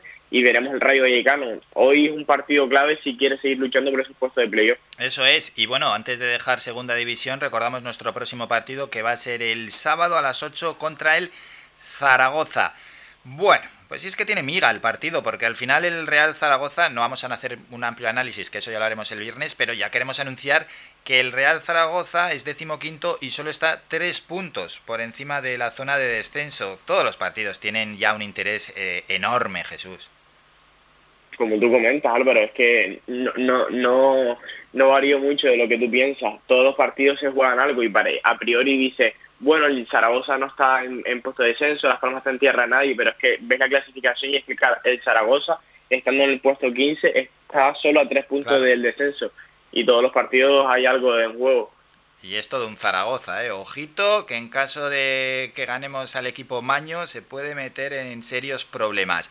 Hablamos de baloncesto. Qué pena, ayer derrota Morabanc Andorra 86, Gran Canaria 81. Bueno, sí que estuvo el partido igualado todo el encuentro, pero al final no pudimos rematar y van a que felicitar a los andorranos. Exacto, Álvaro, una derrota que duele más si cabe, porque el Unicaja había perdido el sábado contra Lucas Murcia y era una victoria clave en esa apuesta, en esa pelea por el playoff. El equipo luchó todo el partido, siempre estuvo por detrás del marcador, pero nunca se distanció mucho el Morabanc Andorra, y quedando 30 segundos, el Slaughter tuvo el triple para empatar y mandar el partido a la prórroga. Bueno, Gran Canaria, lo mejor es que está luchando, no es un equipo que esté para nada muerto y dará mucha guerra de aquí al final de temporada por entrar en esos puestos de playoff. Sí, tenemos partido este miércoles, partido frente al Bilbao Basket, una vez que ya el equipo vizcaíno ha superado esa crisis de coronavirus que tenía interna, ese brote, ¿no?, interno que tenía el Bilbao Basket. Vamos a jugar a las 5:30. Y lo que ha comentado Jesús, nos quedamos en 10ª posición de momento con 33 partidos jugados, 15 victorias, 18 derrotas, nos da un balance de 30 puntos. El Unicaja está por encima, pero tiene un partido menos. El Manresa es 8º, tiene 2 partidos menos. Es que claro, aquí con este baile de partidos es difícil hacer cábalas. La cosa es ganar y ganar, no queda otra, y luego ya veremos, ¿no, Jesús? Exacto, yo creo que la misión de Gran Canaria es ganar los 3 partidos que particularmente le quedan a Gran Canaria y después esperar, ¿no? Lo mejor es tú hacer tus trabajos y rezar para que el resto falle y que te den ese puesto, ese 8º puesto que te permita luchar por la liga. No nos vamos a ir, porque ¿cómo está Primera División? ¿Cómo está la primera? Vamos a hacer antes un repaso de los marcadores. Real Sociedad 2, Elche 0, así se abría la jornada. Alavés 2, Levante 2. Y luego arrancó el sábado con ese Barcelona Atlético de Madrid, con media liga en juego, que finalmente terminó con empate a 0. Siguió la jornada con el Cádiz 2, Huesca 1, Athletic 2, Osasuna 2, y ya el domingo, Getafe 0, Eibar 1, Valencia 3, Valladolid 0, Villarreal 2, Celta y Vigo 4, y ayer el último partido fue ese Real Madrid 2, Sevilla 2. Hoy se cierra la jornada 35 a las 8 con el Real Betis Granada. Bueno, vamos a empezar con ese Barça Atlético de Madrid. No sé qué te parece, Jesús, ese partido o qué conclusiones puedes sacar.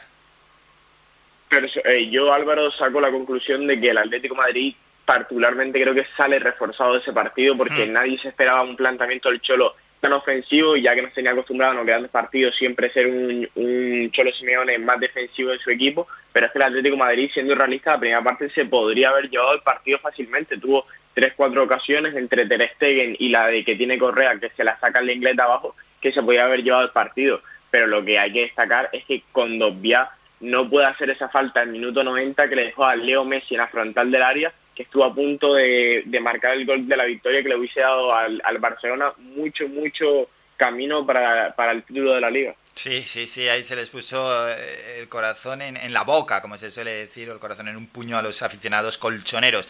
Antes lo hemos dado por hecho: Atlético Madrid 77, Real Madrid 75, Barcelona 75 y Sevilla 71, es decir, todo continúa igual, pero con una jornada menos. Sí, yo también lo veo así, el Atlético de Madrid dominó en la mayor parte del partido, cuando quizás podíamos esperar a un Barcelona más dominante, y más aún jugando en casa, ¿eh? Sí, Álvaro. Y es que ya no solo el planteamiento con el que hace el Cholo Simeone, sino los propios cambios que hace. Ese cambio en la segunda parte de quitar a Saúl, que es un mediocentro particularmente más defensivo de lo que venía buscando el Cholo Simeone, y puso a Joao Félix, todo un jugador de ataque en busca del partido. Y es lo que tú comentas, la jugada más destacada del Barcelona en primera parte es una jugada personal de Leo Messi que arranca en el centro del campo y se lleva 5 jugadores. Pero el Barcelona, también hay que decirlo, por la baja de Busquets, que por un choque con Xavi se tuvo que retirar del campo, el Barcelona no pudo llegar combinando hasta la portería de Oblak, y eso se notó en el partido. Y luego, por otra parte, llegaba ayer ese Real Madrid-Sevilla, el Madrid con opciones de ponerse el líder en caso de ganar, o el Sevilla en caso de ganar meterse de pleno, ¿no?, en la batalla por la Liga. Pues al final de todo, empate a 2 en un partido un tanto loco, ¿eh? Sí, un partido un tanto loco y un partido inmerso de polémica, ¿no? Ya esta jornada siempre podrá haber polémica en todos los partidos, y no fue menos el partido de Real Madrid. Y es que fue hasta el minuto 95 que el Real Madrid no pudo empatar a un Sevilla que, siendo realista, el Sevilla en ningún momento seguramente se habrá merecido llevarse el partido. Un Sevilla que salió muy bien, pero después en la segunda parte se encerró en defensa y el Real Madrid fue muy superior en esa segunda parte. Primero empató, después parecía que podía remontar el partido y fue en la jugada que llega el penalti a favor del Sevilla para poner el 1-2.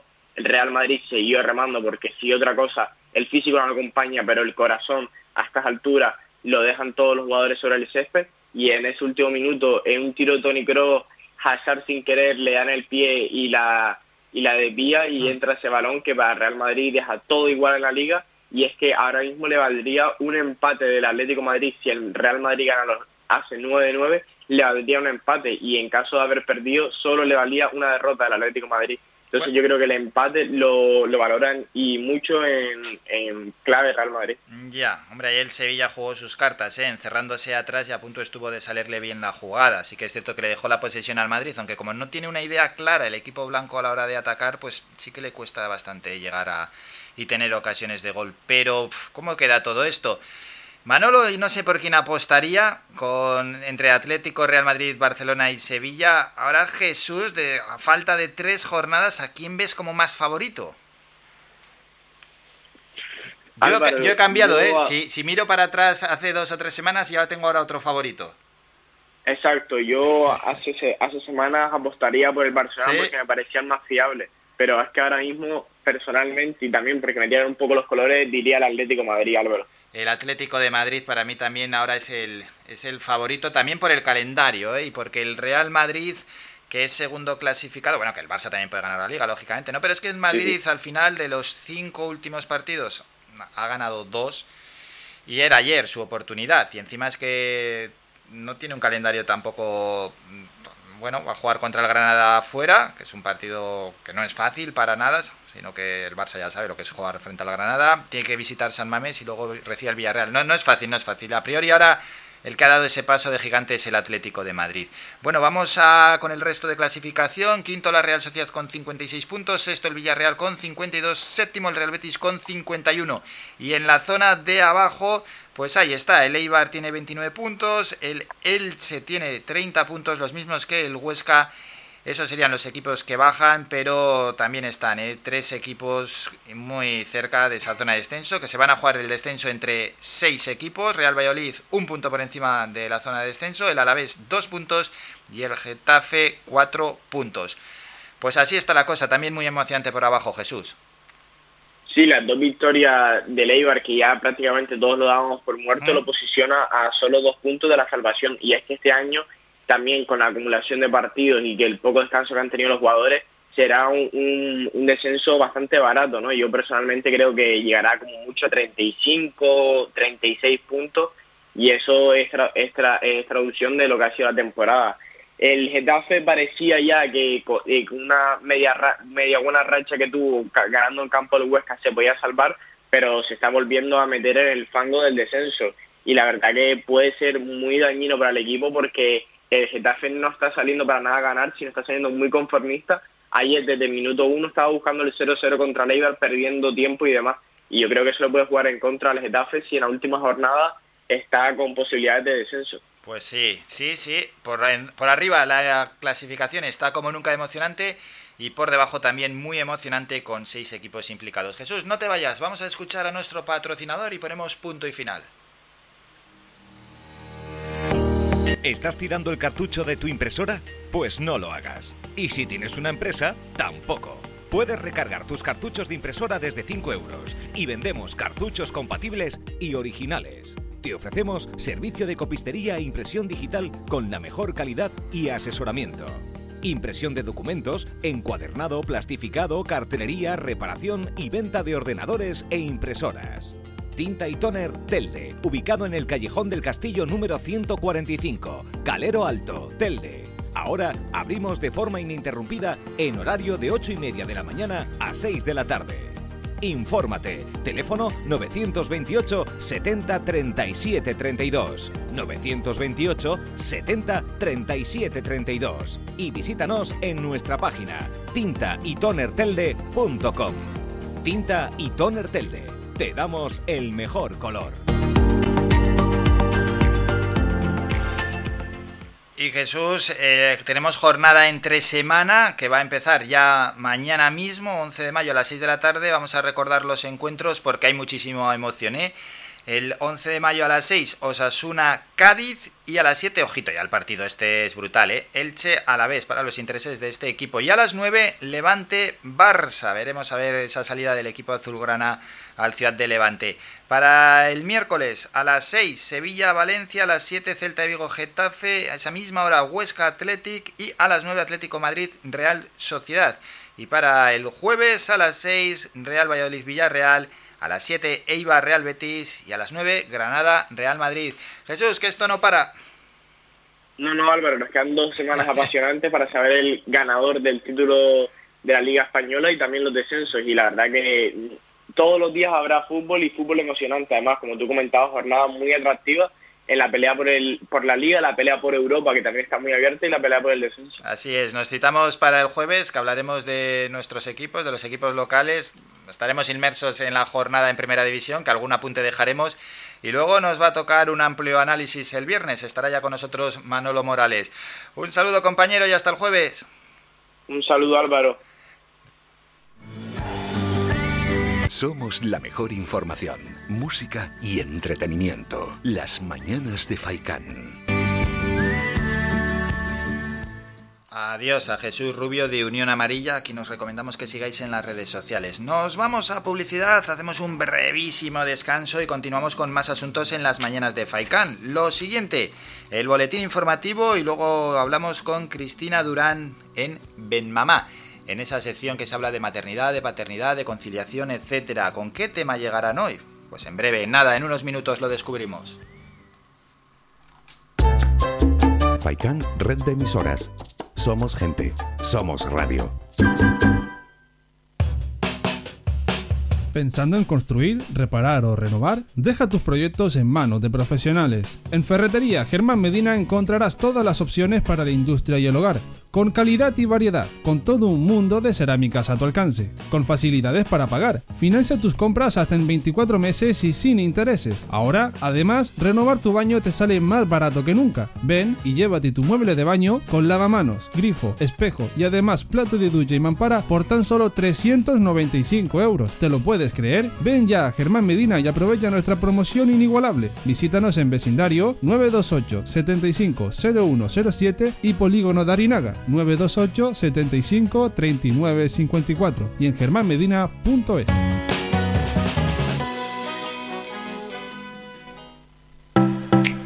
Ven al restaurante La Cofradía de Pescadores de Arguineguín, bajo la dirección de Manolo El Picao. Abierto los martes y de jueves a domingo, de 12 del mediodía a 11 de la noche. Lunes y miércoles cerrado por descanso del personal. Aparcamiento gratuito para todos nuestros clientes. Especialidad en pescado fresco del día, pulpito frito, gofio escaldado y gran variedad de postres caseros. Restaurante La Cofradía de Pescadores de Arguineguín. Del mar a tu mesa.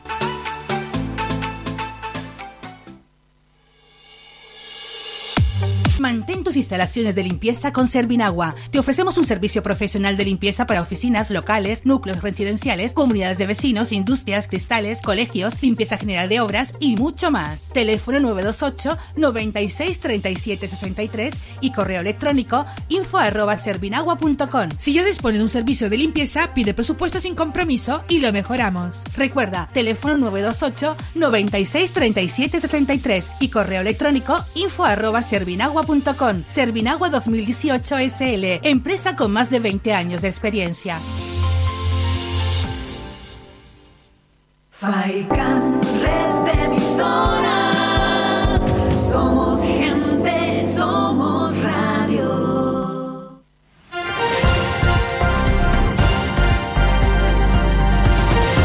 Noticias.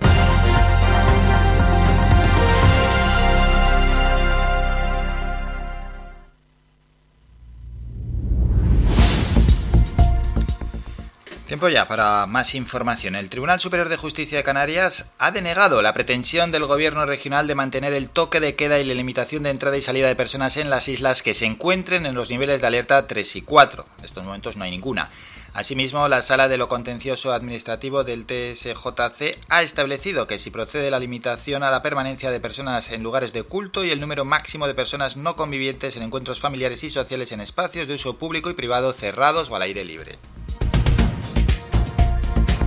Mientras, el Gobierno de Canarias ha anunciado este domingo que interpondrá un recurso de casación ante el Tribunal Supremo contra el auto del Tribunal Superior de Justicia de Canarias que deniega mantener el toque de queda y el cierre perimetral y mientras tanto ha decidido que estas medidas sigan vigentes.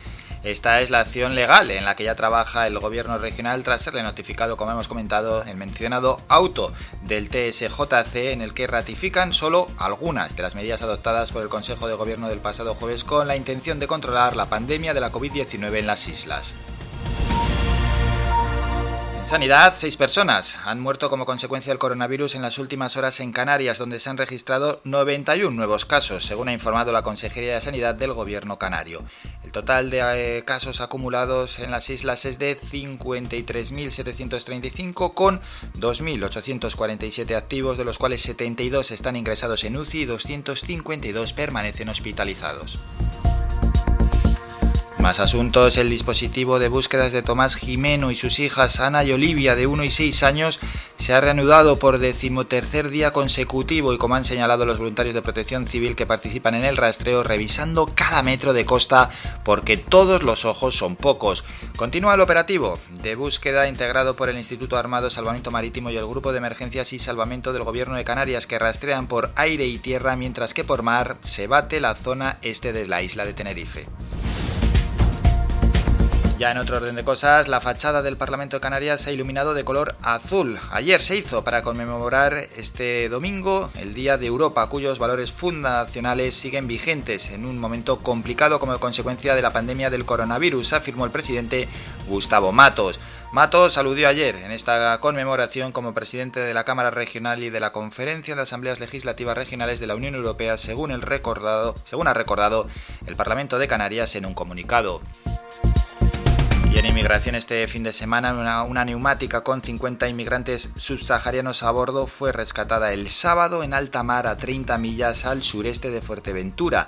En la embarcación iban 41 hombres, 8 mujeres y un niño. Terminamos con la información más cercana, regresamos a las 11 con un nuevo boletín informativo. Qué loca fue la rumba aquella. ¡Qué cosa buena! Y suena el Maluma y la canción Rumba. Este tema, y hablamos con Cristina Durán, de la sección Ven Mamá. Lo que pasó fueron las consecuencias de una rumba loca. Y fue tan loca que nos merecemos otra. Otra aventura en tu cuerpo, más. Otra vez que me desvelo pensando en que lo que sucedió fue culpa de una rumba loca.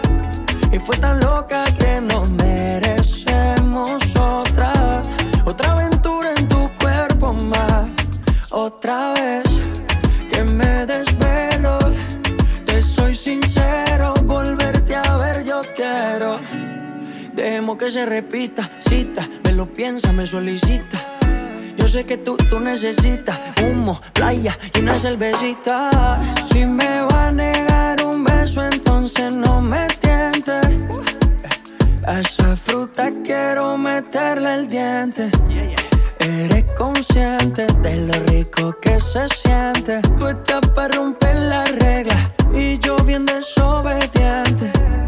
Llama a mi vente, que claramente lo que pasó fueron las consecuencias de una rumba loca. Y fue tan loca que nos merecemos otra. Otra aventura en tu cuerpo, más. Otra vez que me desvelo pensando en que lo que sucedió fue culpa de una rumba loca. Y fue tan loca que nos merecemos otra. Otra aventura en tu cuerpo, más. Otra vez que me desvelo. Te soy sincero, volverte a ver yo quiero. Yeah, yeah, yeah. Hey, Maluma, bebé, baby. Lo que pasó fueron las consecuencias de una rumba loca. Y fue tan loca que nos merecemos otra. Otra aventura en tu cuerpo, mami. Otra vez que me desvelo pensando en que yo te quiero. Maluma, baby. Desde Medellín para el mundo entero. Dímelo, H. Hemos escuchado a Maluma y ahora vamos a escuchar a Cristina Durán. Ella junto con Patricia Gardeu están llevando, ¿no?, adelante la sección Ven Mamá. No solo aquí, podéis seguirlas en las redes sociales. Ahora vamos a hablar de ello con la propia Cristina, no nos vamos a alargar más. Así que en unos segundos contactamos con ella y vamos con la sección de los lunes donde se habla de maternidad, de paternidad, de conciliación y demás asuntos que tienen que ver con toda esta temática, ¿no?, que tiene que ver con el nacimiento de un hijo, antes, en el momento del parto, después. Es todo un mundo.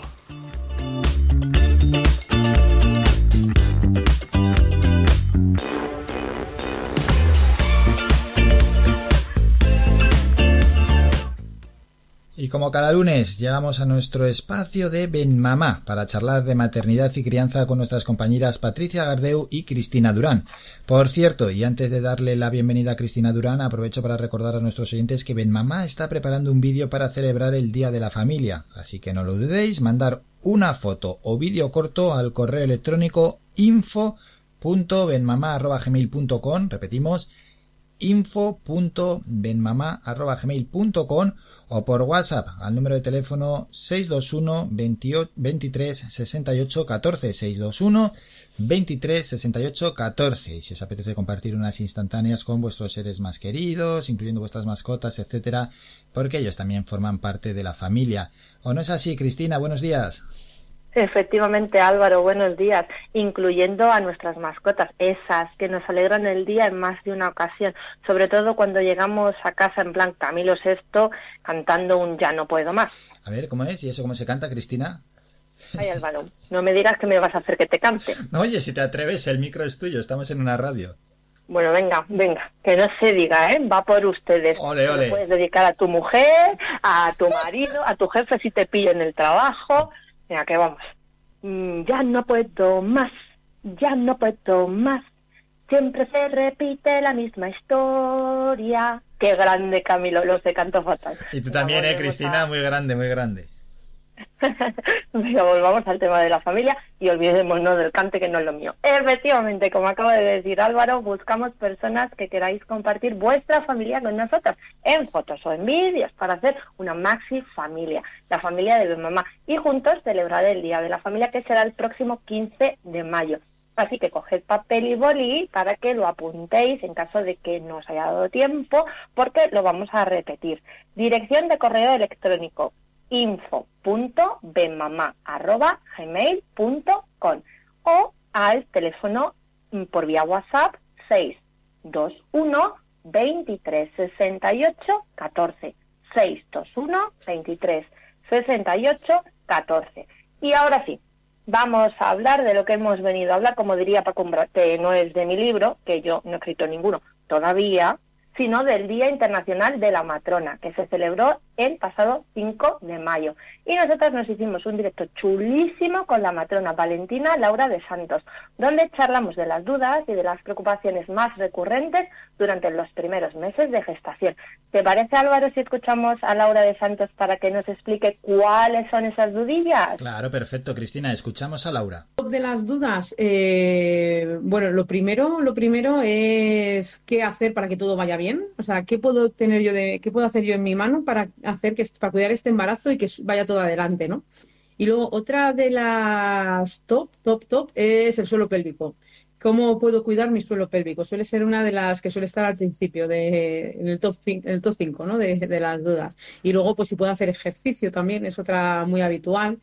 Aunque pensamos que ya está como todo de la alimentación muy trillado y parece que lo tenemos muy claro, no está tan claro. Hay muchas cosas que todavía no tenemos claras, si podemos comer o no. Las infusiones, por ejemplo, ¿no?, que parece que son muy benignas, pues no se recomiendan la gran mayoría en el embarazo, porque no están estudiadas, entre otras cosas, ¿no? Fíjate, no sabía yo que las infusiones se desaconsejan durante el embarazo. ¿Verdad? Es algo que no te lo esperas, siempre se venden así como que son súper sanas y, a ver, que no es que queramos llevar la contraria, simplemente, como bien dice Laura, están poco estudiadas y se trata más bien de prevención que del efecto negativo que pudieran tener sobre el bebé. Y volviendo al directo, te diré que nuestros participantes, que también había muchos chicos, le preguntaron a Laura alguna de sus dudas y le pidieron consejo para combatir problemas bastante comunes en la gestación, como es la ciática, que duele. ¿Cómo duele la ciática? Atentas todas las embarazadas que nos escuchen, porque Laura nos da algunos consejos para mejorar y acabar con esa ciática. Fenomenal, Cristina. Atentos todos, entonces, escuchamos a Laura. Los huesos de la ciática, habría que indagar e individualizar, ¿no? Pero habría que hacer algún ejercicio para esa ciática, ¿vale? Para intentar aliviar ese dolor, que muchas veces puede ser por una irritación de un músculo piramidal, y entonces, bueno, pues con algunos ejercicios se puede tratar, o también con un fisio, ¿vale? O sea, que en el embarazo podemos ir a fisioterapeutas especializadas en embarazo para que nos traten estas contracturas. A la hora de dormir, se puede dormir de lado perfectamente, de los dos lados, ¿vale? Del derecho y del izquierdo. Las recomendamos muchas veces que intenten dormir con una pierna un poco más flexionada, intentando hacer un semiprono con muchas almohadas, que pongan una almohada debajo de la tripa, otra almohada encima de la pierna, para que no fuercen mucho la espalda. Si estás así como una especie de semiprono, ¿no? Así, no sé si se entiende, ¿no? Como semitumbada boca abajo, por decirlo de alguna manera, pero salvando la barriga con un cojín, ¿no? Y flexionando mucho la pierna de arriba para que no tire tanto de la espalda. Entonces, esa es una postura que puede serles útil y puede ser cómoda. Bueno, la verdad es que lo ha explicado fenomenal. Esperemos que este consejo sea súper útil para muchos de nuestros oyentes. Seguro que sí, Álvaro. Por cierto, ¿tú te acuerdas de que con Marujas Puerperras charlamos de la esterogestación? Como no me voy a acordar, además de esos términos. Pues claro, Cristina, de Alba Nadales nos contaba que el bebé, pues que tiene su apego a la mamá, ¿no? Porque la cría humana necesita de 9 meses más para terminar de gestarse y entender que es una persona diferente a la madre. Álvaro, no, nada, me dejas. El examen lo has pasado de 10, ¿eh? Pues bien, con Laura de Santos, sí, de 10 de 10. Pues bien, con Laura de Santos volvimos a charlar de la esterogestación. Y nos explicó por qué un bebé nace de 9 meses y no de 18, que sería cuando estaría completamente formado. ¿Y sabes por qué es, Álvaro? Hombre, estoy aprendiendo mucho en la sección, pero ya aquí, ahí me has pillado, ¿eh? Bien, porque era una pregunta trampa, Álvaro. No te preocupes, que ahora Laura de Santos nos lo explica súper bien y para el próximo lo tienes dominado. ¿La escuchamos? Estoy deseando, claro, adelante. Aprendemos un poquito más sobre nuestra propia naturaleza. Nos habla de que nuestro cerebro es un cerebro muy especializado, ¿no? Que seamos inteligentes, que podamos hablar, que tengamos este cerebro racional, requiere de una cabeza grande. Entonces, en un embarazo humano esa cabeza tan grande sería imposible. Entonces, tenemos que nacer de esa manera prematura para poder tener ese desarrollo fuera del útero, ¿vale?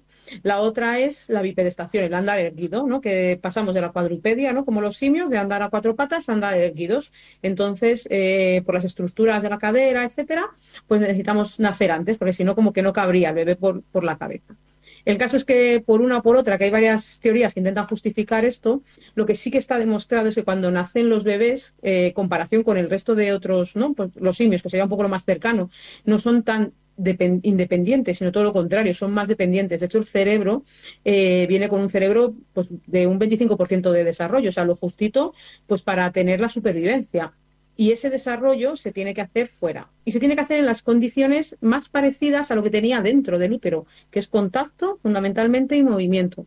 Y esto hasta que ya empieza a valerse un poco por sí mismo, que es en torno a los 9 meses, cuando empieza un poco a gatear y empieza ya a poder desplazarse, ¿no? Como a ser un poco más autónomo.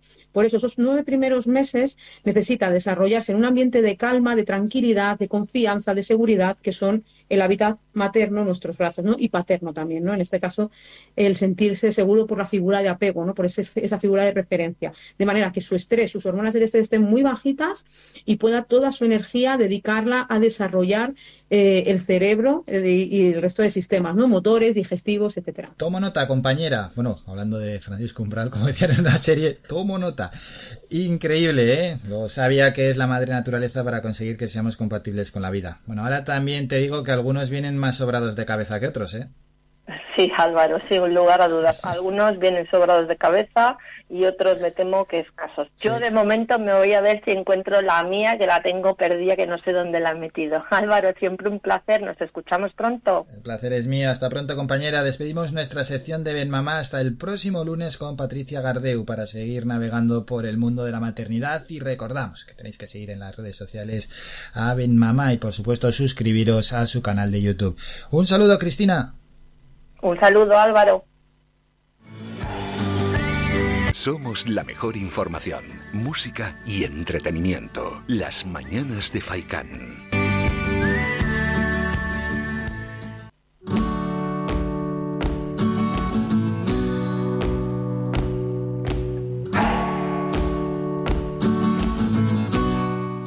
Bueno, y después de aprender más sobre maternidad, paternidad, etcétera, vamos en este caso, a presentar lo que vendrá después de la publicidad, que es lo siguiente. Tenemos que dejar un breve apunte sobre turismo, en la sección Sin Fronteras. La verdad es que de momento, pues sobre turismo poco se puede hablar, ¿no?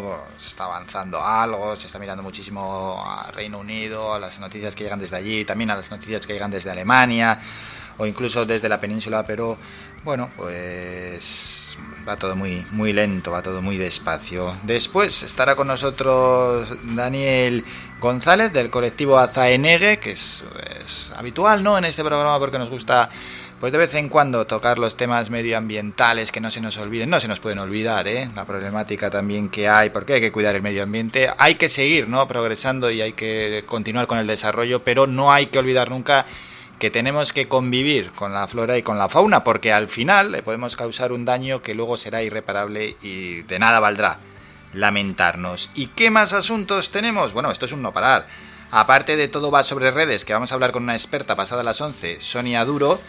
Hablaremos de ese marketing de contenidos para potenciar tu marca. Vamos a charlar hoy a las 11:20 con Ana Hernández, la alcaldesa de Ingenio, de la recuperación de un antiguo sendero rural que han pretendido o van a pretender, ¿no?, los municipios de Ingenio y de Agüimes, con la ayuda del Cabildo de Gran Canaria, aumentar el atractivo turístico de Guayadeque. Estamos hablando del antiguo Camino de las Bestias. Así que a todos aquellos que os gustan los senderos, aparte de escuchar a la alcaldesa de Ingenio, pues ya podéis ir apuntando una nueva marcha para hacer. Venga, todo esto y muchísimo más aquí en las mañanas de Faikán.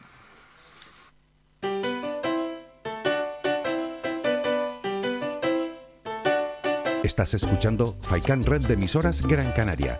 Sintonízanos en Las Palmas 91.4. Faikán Red de Emisoras. Somos gente. Somos radio.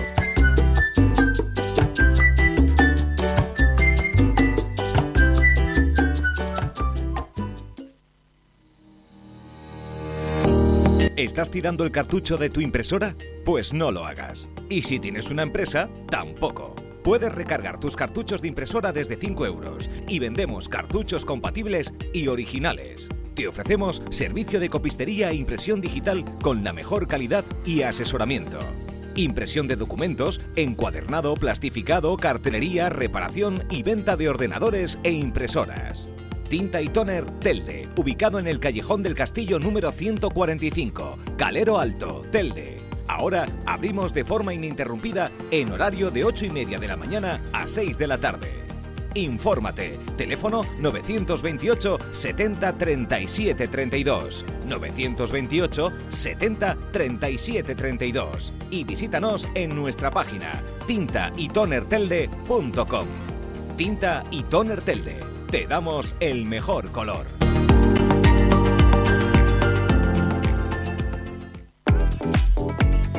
A cualquier hora y para cualquier problema, llegan los coches amarillos. Llega Desatascos Jumbo, 928-230265. Desatascos domésticos, industriales y de redes, ayuntamientos. Vaciado de pozos, achique de agua, aljibes o por lluvias. Tratamiento de legionela. Trabajos en todo tipo de embarcaciones. 638-748-731. Limpiezas de choque y localización de arquetas ocultas. Más de 34 años sin descanso. 24 horas sin excepción. 928-230265. Pioneros en limpieza de estanques y redes heredades de agua. No contrate intermediarios. Llámenos directo y ahorre tiempo y dinero. 638-748-731. Síguenos en nuestras redes sociales. Estamos en Facebook, Twitter e Instagram. Búscanos como Radio Faikán FM y descubre todas nuestras novedades.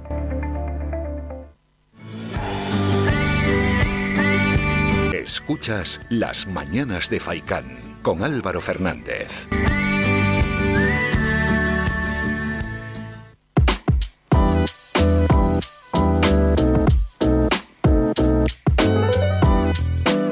Sin fronteras.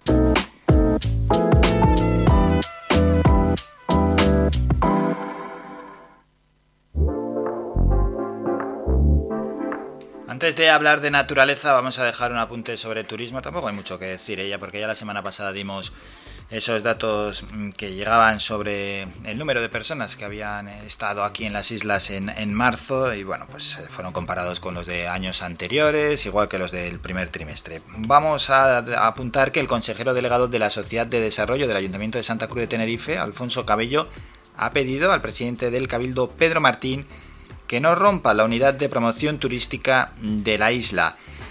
El responsable municipal en un comunicado ha dicho lo siguiente: la política de promoción de la isla de Tenerife se ha desarrollado de manera unida en los últimos 30 años, lo que hace necesario que la institución insular cuente con la capital a la hora de diseñar políticas comerciales en ese sentido.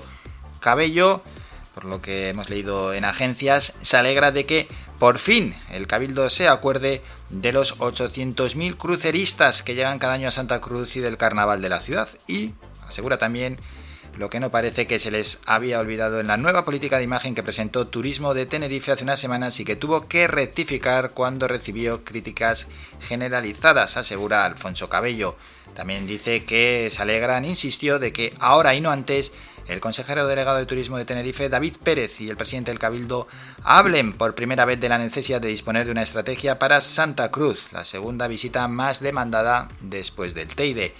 Por ello, ha animado a la Corporación Insular a llevar a efecto, tal y como sería deseable, una política conjunta de decidido apoyo insular a las necesidades de esa capital, que está claro que debiera estar en los planes del Organismo Insular de Turismo sin la necesidad de que se lo recordáramos, ha dicho el consejero delegado de la Sociedad de Desarrollo del Ayuntamiento de Santa Cruz de Tenerife, Alfonso Cabello.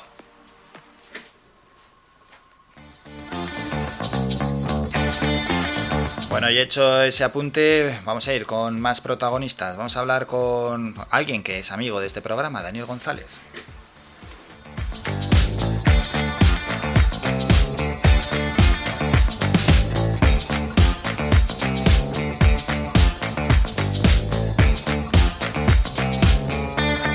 Con Daniel vamos a hablar de varios asuntos. Uno de ellos es un reportaje llamado Los últimos del paraíso, de la televisión canaria, que el propio Daniel, pues bueno, quién mejor que él que para explicarnos en qué consiste, ¿no? Y cómo es ese reportaje, y así poder profundizar sobre ese asunto y sobre ese tema. Y también, ¿no?, vamos a volver a hablar sobre parques eólicos.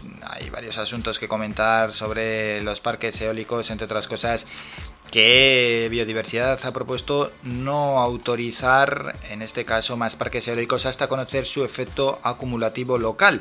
El informe es contrario al proyecto de Tinojay en Juan Grande, pide aplicar el principio precautorio hasta valorar el impacto en especies y hábitat. A ver si entra Daniel, que no sé qué pasa, parece que hay un pequeño problemilla con el teléfono, ¿no? Qué raro que nuestro compañero no esté en estos momentos disponible.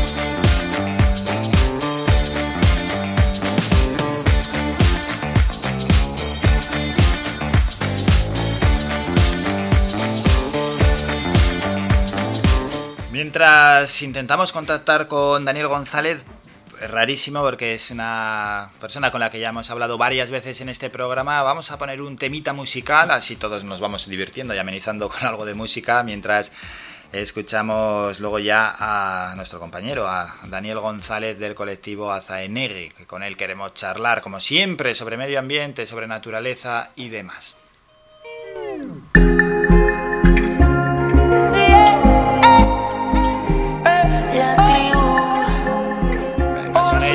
Osuna y Camilo, que ellos mismos se presentan, Despeinada, y a ver si hay un poquito de suerte. A veces, maldito teléfono, no nos juega malas pasadas. Sí, el alma y la mente en un duelo, forceando pa' quedarse aquí, haciéndolo está muy adelanta la nena, sea con los demás y conmigo en humedad, que cuando te vas más ganas me da, por algo será que nos cambió lo de conocer. Pero no lo suficiente, no llama, pero cuando te aparece, tú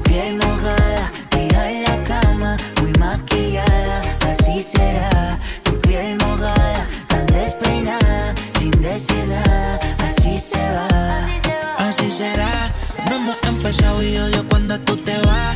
Solo hemos hablado y te siento muy humedad. La vida es muy frágil, mira qué fácil se va. Así, una mujer como tú yo quiero. Quédate que yo te necesito. Pueden regalarme el mundo entero. No te cambiaría, eso es un mito, my God. Hay una mujer como tú yo quiero. Quédate que yo te necesito. Y pueden regalarme el mundo entero. Ay, pero por algo será que no cambio lo de conocerte. Cambio que te vayas cuando amanece. Porque te entregas pero no lo suficiente. No llamas pero cuando te aparece, tu piel mojada en la cama, muy maquillada, así será.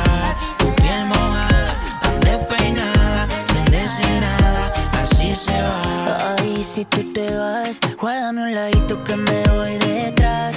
Vámonos de aquí pa' no volver jamás, porque yo me muero cuando tú no estás. Siento que sobre el aire yo estoy acostumbrado a que me falte contigo. Ay, como tú no hay nada. Quieres estar conmigo y eso es así. Un amor como tú yo quiero. Quédate que yo te necesito. Y pueden regalarme el mundo entero. Ay, pero por algo será que no cambio lo de conocerte. Cambio que te vayas cuando amanece. Porque te entregas pero no lo suficiente. No me llamas pero cuando te aparece.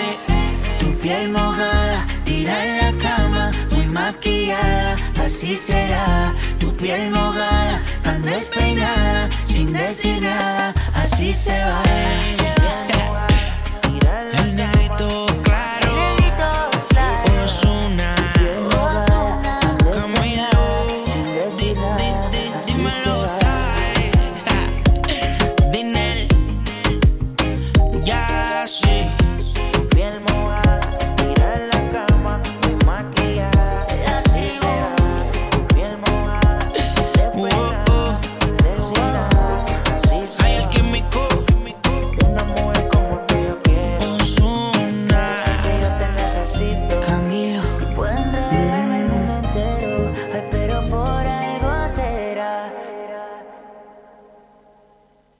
Baby, I'm playing on you tonight. Hunt you down, eat you alive. Just like animals, animals, like animals, moles. And maybe you think that you can hide. I can smell yourself for miles. Just like animals, animals, like animals, moles. Baby, I'm so what you try to do to me? It's like we can't stop, we're enemies. I'm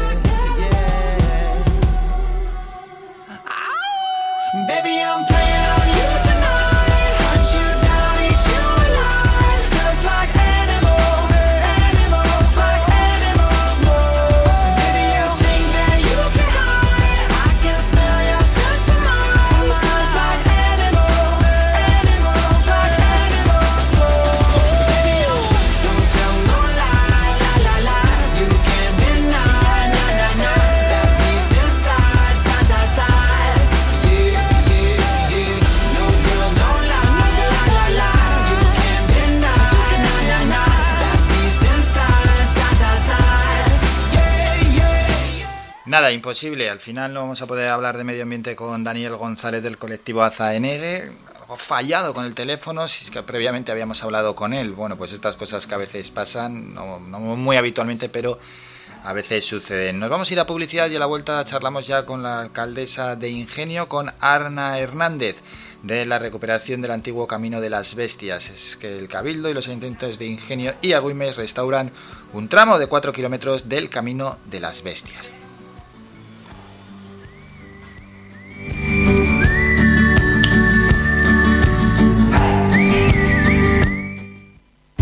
Escuchas Faicán Red de Emisoras, Las Palmas 91.4. Somos gente, somos radio.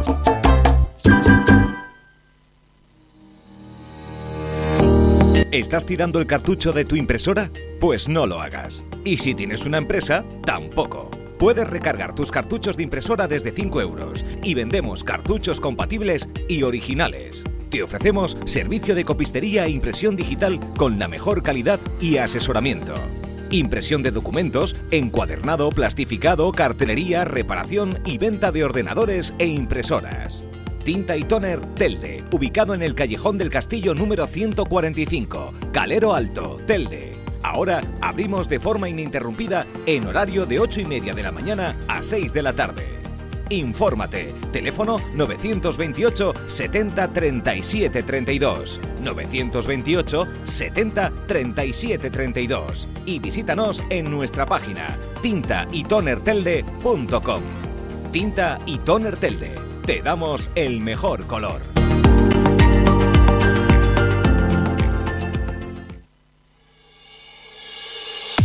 Mantén tus instalaciones de limpieza con Servinagua. Te ofrecemos un servicio profesional de limpieza para oficinas, locales, núcleos residenciales, comunidades de vecinos, industrias, cristales, colegios, limpieza general de obras y mucho más. Teléfono 928 96 37 63 y correo electrónico info@servinagua.com. Si ya dispones de un servicio de limpieza, pide presupuesto sin compromiso y lo mejoramos. Recuerda, teléfono 928 96 37 63 y correo electrónico info@servinagua.com. Servinagua 2018 SL, empresa con más de 20 años de experiencia. Somos gente, somos radio. Escuchas Las Mañanas de Faicán con Álvaro Fernández.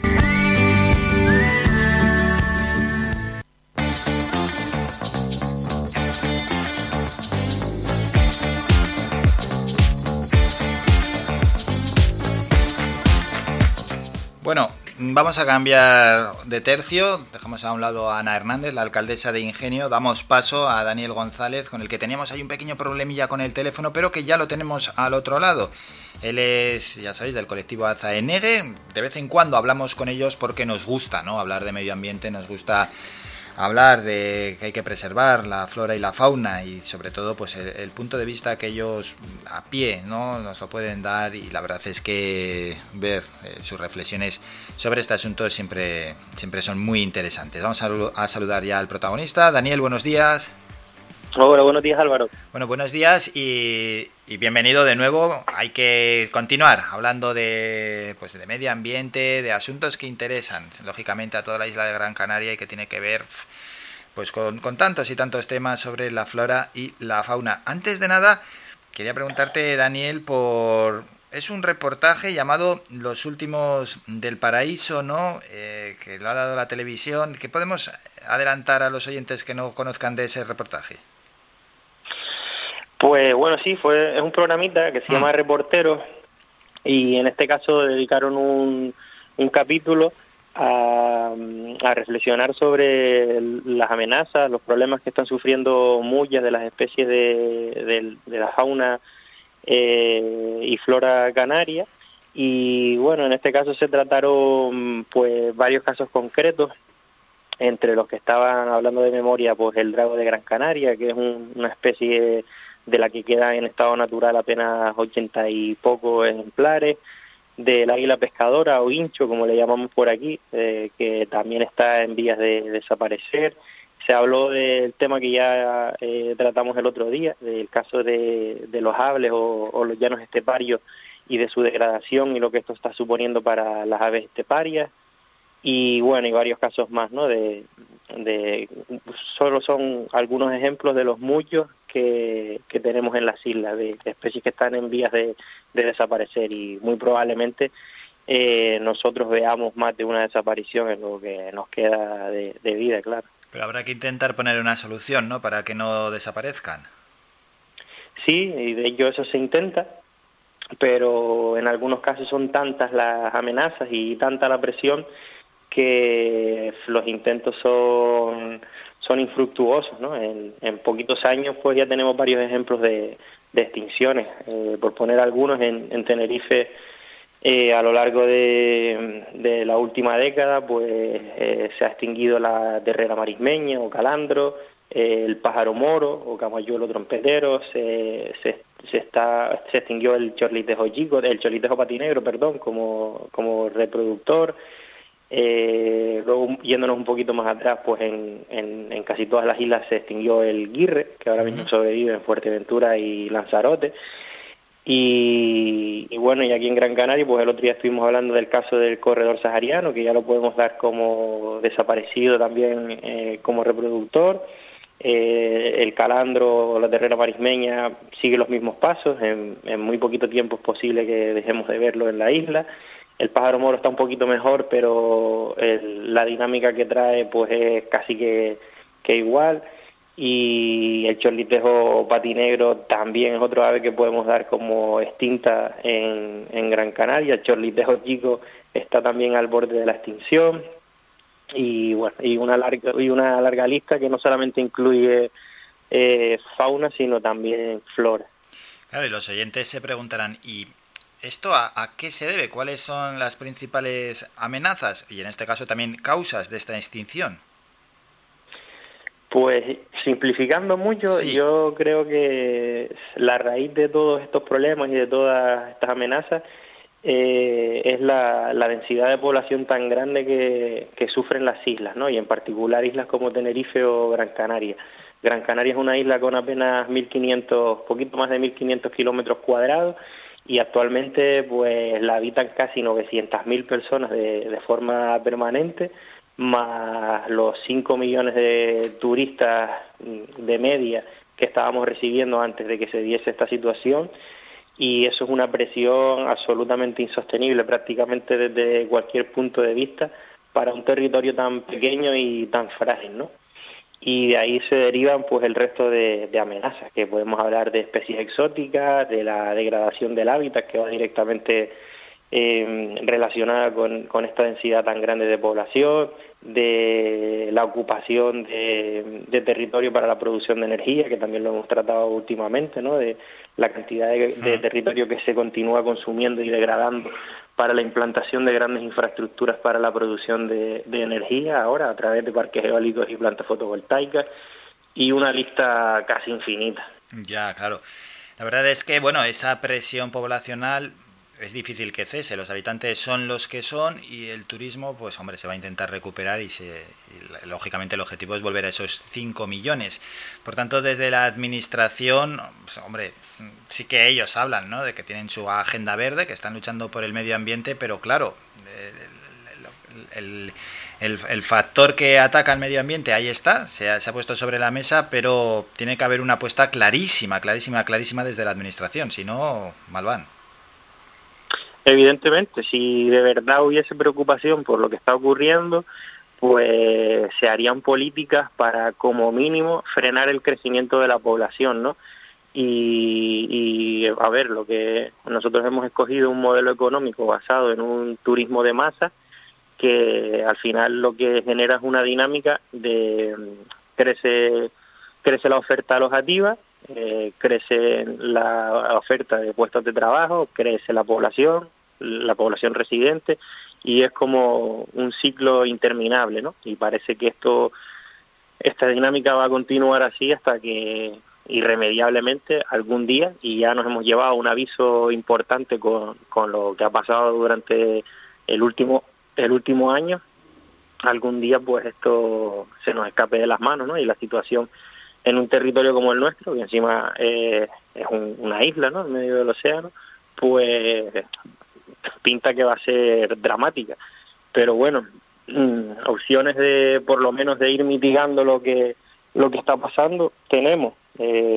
Lo que hay que tomar decisiones valientes. Primero que nada, debemos ser muy conscientes de lo que estamos viviendo, de lo que estamos pasando, de qué es lo que nos ha llevado hasta este punto, y entonces será cuando de verdad empecemos a tomar decisiones que nos lleven en otra dirección. Antes has mencionado los parques eólicos, ¿no? Y bueno, pues los parques eólicos que tienen que pasar una evaluación ambiental. Podemos decir, una noticia de estos últimos días, que la Comisión Autonómica de Evaluación Ambiental ha emitido una declaración de impacto desfavorable a la creación del parque eólico Tinojay, al lado del Ecoparque Sur en Juan Grande, ¿no?, por resultar incompatible con el planteamiento insular y municipal por el impacto paisajístico entre el sitio de interés científico de Juncalillo del Sur, que está incluido en la, por cierto, en la red Natura 2000, y las rampas de Amurga, y por la probable afección de sus 4 aerogeneradores a especies avifauna protegida. Lo que has comentado otros días, que lógicamente, o sea, hay que apostar por las energías renovables, pero ¿de qué manera? Claro, no vale a cualquier precio, que es lo que se está haciendo. Y bueno, esta que comentas es una noticia que me parece muy positiva, que creo que es fruto de la presión que muchos estamos haciendo desde hace tiempo para que esto se mire de otra forma, se ponga freno y se hagan las cosas con un poquito más de cabeza. Pero también es para lamentarse porque la ubicación de ese parque, que ahora Biodiversidad informa desfavorablemente, apenas se diferencia de la ubicación de varias decenas de parques que se han instalado en su entorno. Los otros parques también se han instalado en áreas de importancia para la avifauna amenazada. Se han instalado a las puertas de una zona de especial protección para las aves, se han instalado a las puertas de una zona de especial conservación, se han instalado en parcelas donde hay presencia de especies protegidas y con una categoría de protección alta, y lo que resulta incomprensible es que se informe desfavorablemente a este parque y se haya consentido la instalación de las otras decenas de parques que están a escasos metros de este, ¿no? Yo creo que simplemente eso es fruto de la presión que se está haciendo y de todo el cuestionamiento que se hace a la forma en que se han estado implantando todas estas infraestructuras. Nos alegra, pero al mismo tiempo nos da pena que se haya llegado tan tarde, porque los otros parques ya están instalados, han hecho muchísimo daño y seguirán haciéndolo. Y no entendemos por qué la administración tiene que esperar a que sea la ciudadanía quien demande que las cosas se hagan con criterio para hacerlo, ¿no? Entendemos que hay profesionales que deberían haber estado desde el principio cuestionando la forma en que se han implantado los otros parques o las otras plantas fotovoltaicas. Bueno, pues ahí está el ejemplo que pones, comparando un parque con otro parque, que al final no distan mucho. No, las circunstancias son prácticamente las mismas. Si acaso aquí se agrava un poco la situación porque este parque eólico, que es promovido también por el Cabildo de Gran Canaria, en colaboración con la empresa Tinojay, está justo al lado del vaso de vertido del complejo ambiental de Juan Grande. Y el complejo ambiental, aunque resulte llamativo, es un foco de atracción enorme para muchísimas aves. En el complejo ambiental de Juan Grande se ven muchas aves rapaces durante el paso migratorio, que van en busca de recursos, ¿no?, al vaso de vertido. Luego muchas aves nativas que también se acercan a lo largo de todo el año.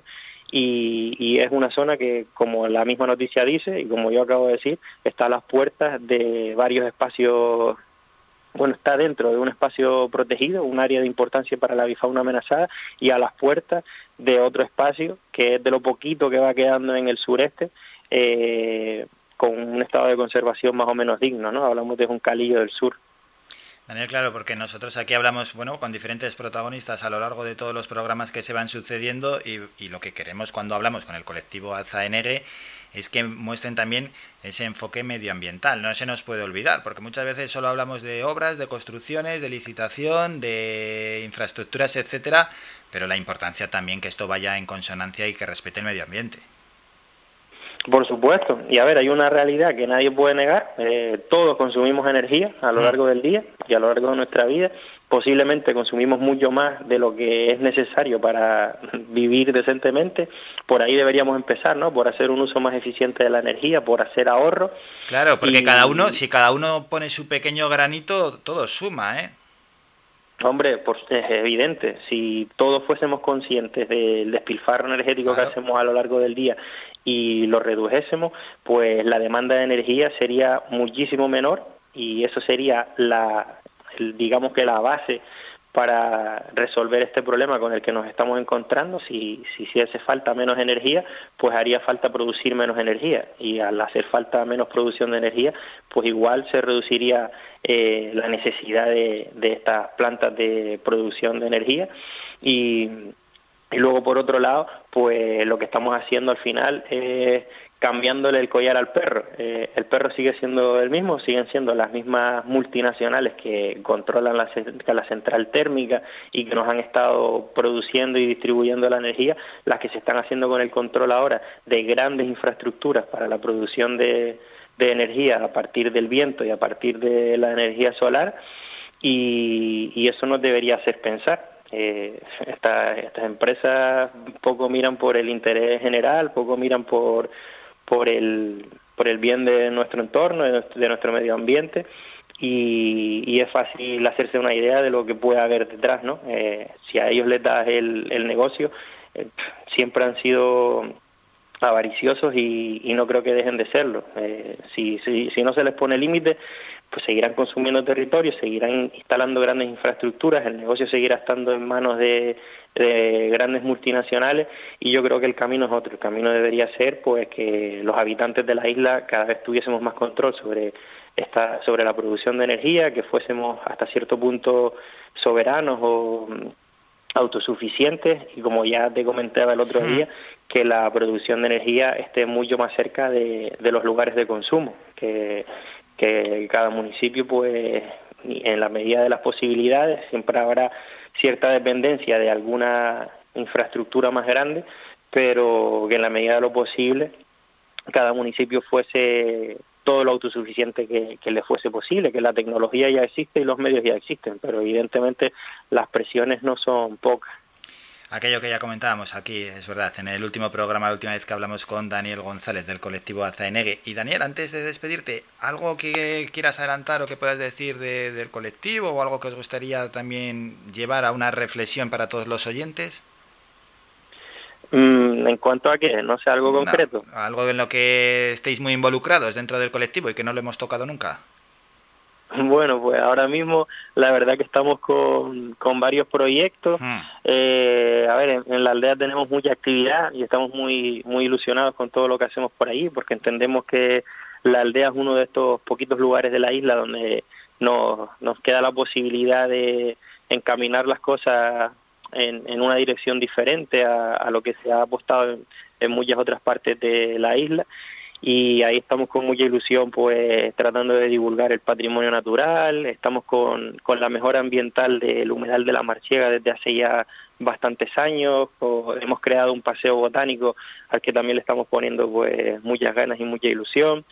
Y luego, por otra parte, pues ahora también nos encontramos haciendo el seguimiento de la población de pinzón azul en el Pinar de Inagua, que es otro trabajo que disfrutamos muchísimo.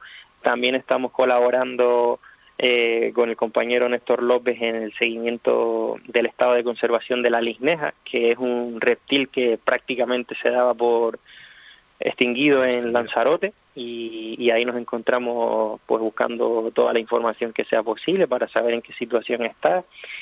Y luego pues también con seguimiento ambiental en parques eólicos, seguimientos de avifauna previo a la instalación de plantas fotovoltaicas. Y bueno, muchísima actividad, la verdad. Esa era la cuestión, poner en valor el trabajo que estáis haciendo en el colectivo Azaenegue. Daniel, pues ya nos vamos a citar para la próxima vez, en cuanto surjan más temas, ¿no?, que tienen que ver con el medio ambiente aquí en la isla. Volveremos a sacarlos aquí a la luz, porque nos encanta también mostrar esta parte, ¿no?, de la realidad, donde hay que respetar a la flora y la fauna, donde hay tantas especies en peligro de extinción y donde se puede hacer un daño que luego sea irreparable. Daniel, como siempre, un auténtico placer. Nos citamos ya para la próxima vez. Muchas gracias, Álvaro. Gracias. Hasta la próxima. Somos la mejor información, música y entretenimiento. Las mañanas de Faikán. Sí, con Daniel, con el colectivo AZNR, pues no es que tengamos un calendario marcado fijo como tenemos con otras secciones, sino que cada 2 semanas o cada X tiempo hablamos con ellos, ¿no? En cuanto salen varias noticias que tienen que ver con el medio ambiente, hombre, salen muchas, ¿no? Pero algunas que de especial importancia, que tienen que ver con la flora y la fauna aquí en Gran Canaria, pues las sacamos en directo y se las mostramos a los oyentes. Los del colectivo AZNR, pues con todo el conocimiento que tienen, al final nos dan su particular punto de vista naturalista. Nos toca hacer un descanso, nos vamos a ir a publicidad.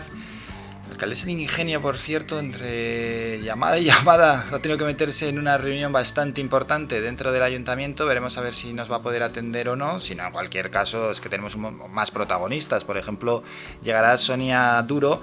Ella es experta en marketing digital, en social selling, en marca. Podéis verla en soniadurolimia.com, esa es su página, y vamos a charlar sobre marketing digital y demás asuntos en la sección Todo va sobre redes, que será pasada ya a las 11 de la mañana. Bueno, pues un montón de asuntos que tenemos que tratar todavía hasta las 11:30. Vamos a hacer un descanso, nos vamos a la publi y volvemos. Escuchas Faikán, red de emisoras. Somos gente, somos radio. El Bingo Avenida, Bingo Triana, Bingo Gran París, Bingo La Ciel y Bingo Arucas han reabierto ya sus puertas con mayores premios y primas especiales. Vuelven con medidas de seguridad e higiene contra el COVID-19. Disponemos de aparcamiento vigilado y servicio de cafetería para nuestros clientes. Vende Belingo y prueba suerte. Te esperamos. Juega de forma responsable. El abuso puede provocar ludopatía. Prohibido a menores de 18 años. Viveros El Rosal, en Montaña Los Vélez Agüimes, dispone de plantas naturales para interior y exterior, además de una gran variedad en árboles. Puedes encontrar motivos decorativos traídos de todos los lugares del mundo para decorar tu casa, lugar de trabajo o jardín. Viveros El Rosal dispone de un equipo profesional y humano que te atenderá y aclarará todas tus dudas. Recuerda, en Montaña Los Vélez Agüimes, Viveros El Rosal, un placer para todos los sentidos. De lunes a viernes a la 1 de la tarde en Radio Faikán hablamos de salud con el Dr. Vázquez. Te ofrece claves y consejos para una vida más saludable. Y todo el año, las 24 horas del día, te atienden el teléfono 644 92 91 90. Recuerda, 644 92 91 90. Para más información visita joseluisvázquez.es o escribe a info@joseluisvázquez.es. Estará encantado de atenderte. Y no lo olvides, cuando necesites aliviar molestias, elige una cúrcuma de calidad. Elige Fitocur. En herbolarios y para farmacias, pide Fitocur, que te ayuda en casos de dolor e inflamación.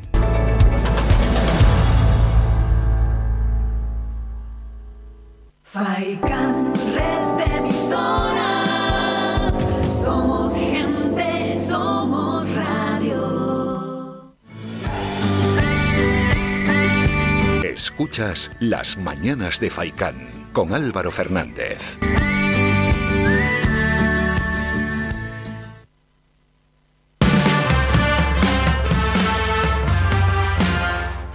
Bueno, ya tenemos disponible a la alcaldesa de Ingenio, Ana Hernández, a la quien solo le vamos a robar unos minutos. Alcaldesa, buenos días. A ver, que no se le escucha a la alcaldesa. Alcaldesa, buenos días. No. Hola, perdona que no te oigo muy bien, disculpa. Sí. Ana, ¿me escuchas? Ahora sí. Alcaldesa, buenos días, que le vamos a robar unos minutos para hablar del antiguo Camino de las Bestias, un histórico sendero que habéis recuperado, ¿verdad? Correcto, sí, el Cabildo se ha puesto a través de unos planes que se originaron a través de la Consejería de Empleo. Se crearon una serie de planes, entre ellos uno de Transacción Ecológica y Medio Ambiente, para desarrollar senderos, y se realizó lo que es la recuperación del Camino de las Bestias en colaboración con el Ayuntamiento de Ingenio y el Ayuntamiento de Agüimes. Un camino que es histórico, porque era antiguamente una ruta comercial, ¿no? Sí, era la que unía lo que era la parte de mar con lo que es la costa, con el centro de la, en este caso de la isla, y pasaba por todo lo que es el barranco de Guayadeque, y bueno, ahí se hacía, era pues donde se hacían los trueques, donde se hacían todas las reuniones comerciales, porque se traía la sal desde abajo, la sal y el pescado desde el mar, y se llevaba pues el grano, se llevaban a los distintos molinos que habían en el municipio de Ingenio para moler el gofio. Pero bueno, hay señoras que nos contaban que imagínense ustedes los trabajos cuando fallecía alguna persona y 4 hombres con una caja tenía que ir por todos esos senderos de piedras y rocas, ¿no? Porque lo que se ha recuperado es todo un sendero en lo que la piedra original que se puso lo pusieron nuestros ancestros, es lo que ahora se ve. Es lo que se ve, por tanto, me imagino que pues hubo, como tantas veces sucede, un abandono, años de abandono, el camino había quedado inutilizado y lo que se ha hecho ahora es limpiarlo, ¿no? Y ya que se pueda transitar. Hombre, hubo un abandono porque sabes que al hacerse una carretera, pues normalmente este tipo de senderos pasó a un segundo plano. Sí. Es verdad que ahora tenemos una visión diferente de todo lo etnográfico, estamos intentando recuperar todo el patrimonio que hay en los distintos municipios, somos más conscientes de esta realidad de patrimonio tanto etnográfico en este caso, y se están haciendo acciones en todo ese sentido. Recuperar este sendero es recuperar una parte histórica, pero que también hay que tener en cuenta que hay que seguir manteniendo, claro, que hay que respetar sobre todo, que hay que cuidar, no solo somos son las administraciones quien tiene que cuidarlo, sino es la misma ciudadanía cuando circula o cuando vayan a ir por esos caminos, pues que por esos senderos, pues que tengan cuidado, que mantengan la limpieza, que seamos cívicos para poder seguir manteniendo esto durante muchos siglos. Y sí, lo que me quería referir era a lo que es el piso. Eso continúa igual, ¿no? Lo que se ha hecho sobre todo es limpiar la maleza. Sí, correcto. Vale. Hay zonas. Sí, porque eso le da una esencia especial, es a lo que me quiero referir. Vale, al quitar la maleza y hacer la limpieza de lo que es tierra, uh-huh, dejar bien un poco marcado lo que es el sendero, pues se ha salido pues todo lo que es la piedra que había antiguamente. No en todo el camino, no tiene piedra, hay unas zonas que están mucho más visibles y otras que no están, que es tierra y es camino normal, rural normal, pero hay grandes partes, sobre todo hay una zona muy bonita que también con el empedrado que hay en los laterales para dividir los terrenos, hay zonas muy bonitas, la parte donde circula la acequia también es preciosa, el cañaveral. Es muy bonito, la verdad que se ha recuperado un camino precioso. Bien, y ahora los que nos estén escuchando, que no sean de los municipios de Agüimes o de Ingenio en este caso, ¿hasta dónde tienen que ir? ¿Cómo pueden tomar ese camino? ¿Está bien señalizado? ¿Es fácil? A ver, puedes tomar desde 2 puntos, es decir, si lo quieres hacer de subida o lo quieres hacer de bajada. Uh-huh. De subida hay que estar preparado, ¿no? Porque, si al cabo estás subiendo a una montaña, poco a poco, pero estás subiendo. Lo más fácil es hacerlo de bajada, es decir, entrar desde lo que es la montaña a las tierras, desde donde está el restaurante El Vega, uh-huh, hay una entrada y ahí, a partir de ahí ya está señalizado, coges el camino, ¿no? Vas bajando y llegas hasta Cueva Bermeja, que es donde se encuentra el primer bar, donde está la iglesia, la ermita, hasta ahí es donde ahora mismo está totalmente recuperado. Uh-huh. Vamos a seguir en el futuro recuperando hasta la playa de lo que es, en el caso de Ingenio, hasta la playa del Burrero. Lo que queremos hacer con los 2 municipios es unir, llegar abajo a casi Boca Cangrejo, que separa Vargas de El Burrero, que es la desembocadura del barranco de Guayadeque. Esa parte todavía está sin recuperar del todo, También es verdad que ha sido más utilizada en años, no se abandonó tanto, pero esta primera parte hay que llevar calzado adecuado, ir preparado también con... Ah, eso siempre, pues, sí. Sí, eso está claro. Hay zonas a lo mejor de tierra que pueda tener un pequeño peligro para una caída. Entonces todo eso hay que ir preparado. No es de una... Es fácil el camino. Sí, que se puede, digamos que en familia se puede hacer, ¿no? Se puede hacer perfectamente, pero vale. Bueno, que digo que siempre con la precaución de llevar la ropa adecuada. Sí. También es verdad que el camino está también dentro de lo que es el barranco, pero que en cualquier momento te puedes acercar a la carretera, que no es que estés metido en medio de, sí, de una que hay zona escapatorias que fáciles. Eso es. Podrías hacer una salida hacia en algún punto hacia lo que es la calle en sí, la carretera. Sí, bueno, que hay escapatorias fáciles, vale. Sí, es un tramo fácil, no es complicado para nada. Bueno, pues esas y acciones similares, ¿no?, que va a tomar el ayuntamiento, en este caso de Ingenio. Y ya, alcaldesa, para despedirle, porque tenemos escasos minutos, es una apuesta del municipio por el turismo, lógicamente. Estáis trabajando para potenciar Ingenio también. Claro, lógicamente, pues competís de otra manera con otros municipios, pero estáis potenciando la red de senderismo. O, por ejemplo, ahora que ha comentado lo del burrero, la semana pasada hablamos aquí con Machu López, que es campeón de kitesurf del mundo. Kitesurf, sí, también queréis promocionar, en este caso, los deportes acuáticos.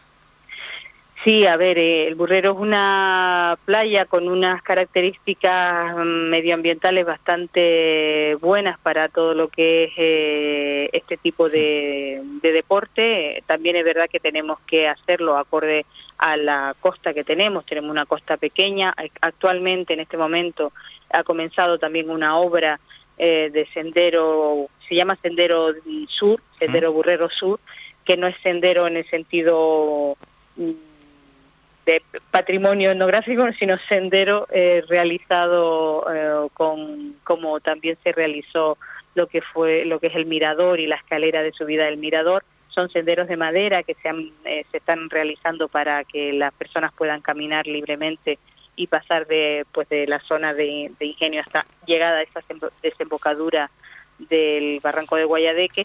Pues ahora esa zona se está trabajando y por lo tanto hay que diferenciar bien los usos de la playa para poder que todos tengamos un hueco en esa costa tan corta que tenemos, en tanto el baño como la pesca, como los deportes náuticos, así como también, pues bueno, la entrada de embarcaciones. En ese lado estamos trabajando con el Plan General de Ordenación. Vamos a sacar una encuesta para que la población sea la que nos diga qué es lo que quieren en esa zona, pero que en esto en concreto el kitesurf es algo que ya está... se está arraigando en esta zona del Burrero y, por supuesto, vamos a trabajar, vamos a hacer lo posible para hacer que Ingenio se conozca a través, en este caso, de Machu López, pero en general de todo lo que es el deporte náutico en sí, ¿no? Y bueno, ahí estamos trabajando en distintos puntos de nuestra orografía, que siendo tan estrecha, pues tenemos tanto la montaña como tenemos el mar. Así es. Bueno, y el propio Machu López confirma lo que nos ha dicho la alcaldesa, que esa zona del Burrero es ideal por el viento que allí sopla para practicar, entre otros deportes, kitesurf. Alcaldesa, no le robamos más minutos. Gracias por la atención, como siempre. Agradecido a ustedes también que hayan esperado un poco, porque me cogiste antes en una reunión que me era imposible salir. Y nada, muchísimas gracias y bueno, buena semana a todos los oyentes, a ustedes en concreto. Igual, gracias, un saludo. Saludo. Somos la mejor información, música y entretenimiento. Las mañanas de Faicán.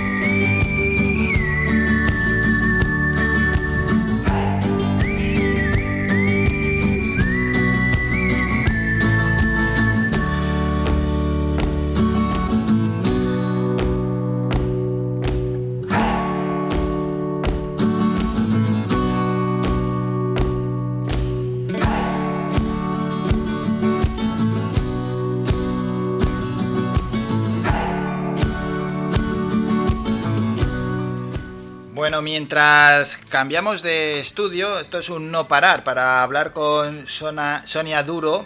Podéis encontrar en soniadurolimia.com toda la información de lo que vamos a tratar ahora.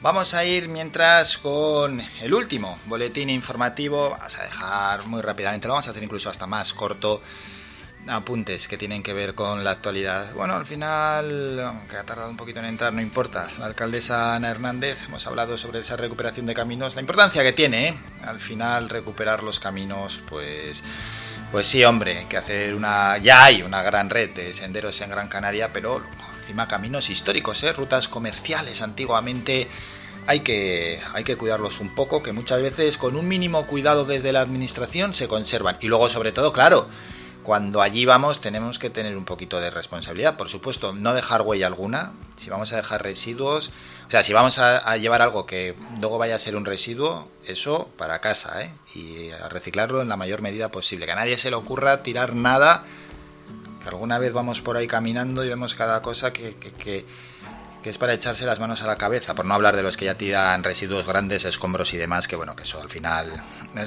es sancionable, lógicamente, y así se hace cada vez que se pillan a esos infractores. Vamos con un muy corto boletín informativo y con Sonia Duro.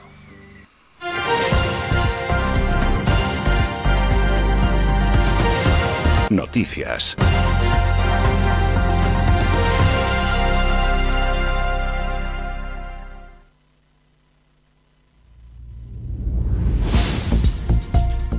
Vamos a ir con un boletín informativo más corto después de hablar con la alcaldesa de Ingenio. Conocemos ahora que el Ejecutivo Central se ha comprometido a apoyar a las comunidades que piden un estado de alarma, y todo ello después de que el Tribunal Superior de Justicia de Canarias ha denegado la pretensión del Gobierno regional de mantener el toque de queda y la limitación de entrada y salida de personas en las islas que se encuentran en los niveles de alerta 3 y 4. En estos momentos no hay ninguna isla en esos niveles de alerta y, según van los datos epidemiológicos, están lejos ya de volver a esos niveles. Asimismo, la Sala de lo Contencioso Administrativo del TSJC ha establecido que sí procede la limitación a la permanencia de personas en lugares de culto y el número máximo de personas no convivientes en encuentros familiares y sociales en espacios de uso público y privado cerrados o al aire libre. El Gobierno de Canarias anunció ayer que interpondrá un recurso de casación ante el Tribunal Supremo contra ese auto del Tribunal Superior de Justicia de Canarias que deniega mantener el toque de queda y el cierre perimetral, y mientras tanto ha decidido que estas medidas sigan vigentes. Por tanto, esta es la acción legal en la que ya trabaja el Gobierno autonómico tras serle notificado el mencionado auto del TSJC, en el que se ratifican solo algunas de las medidas adoptadas por el Consejo de Gobierno del pasado jueves con la intención de controlar la pandemia de la COVID-19 en las islas. Por tanto, de momento, según Ángel Víctor Torres, el toque de queda sigue vigente en Canarias, y desde el Gobierno central han asegurado que el Ejecutivo se compromete ahora a apoyar a las comunidades que pidan un estado de alarma. Este asunto, que ya lo hemos tratado a lo largo del programa, nos lleva al siguiente, a hablar de sanidad, donde los datos en torno a la pandemia este fin de semana han sido bastante buenos. Los últimos que tenemos son 91 nuevos casos, estamos ya por debajo de 100. La semana pasada nos situábamos en torno a los 150, ahora esta semana que entra haremos el balance situándonos en los 100 casos, si por arriba o por debajo. La noticia triste son que 6 personas han muerto como consecuencia del coronavirus en las últimas horas en Canarias, y que el total de casos acumulados en las islas es de 53.735, con 2.847 activos, de los cuales 72 están ingresados en UCI y 252 permanecen hospitalizados. Hay que hablar también del dispositivo de búsqueda de Tomás Jimeno y sus hijas Ana y Olivia, de 1 y 6 años, que se ha reanudado por 13º día consecutivo, y como han señalado los voluntarios de Protección Civil que participan en el rastreo, revisando cada metro de costa porque todos los ojos son pocos. Continúa, por tanto, el operativo de búsqueda integrado por el Instituto Armado, Salvamento Marítimo y el Grupo de Emergencias y Salvamento del Gobierno de Canarias. Y también decir que noticias sobre inmigración de este pasado fin de semana, que una neumática con 50 inmigrantes subsaharianos a bordo fue rescatada el sábado en alta mar a unas 30 millas al sureste de Fuerteventura. En la embarcación iban 41 hombres, 8 mujeres y un niño. Terminamos con la información más cercana. Todo va sobre redes.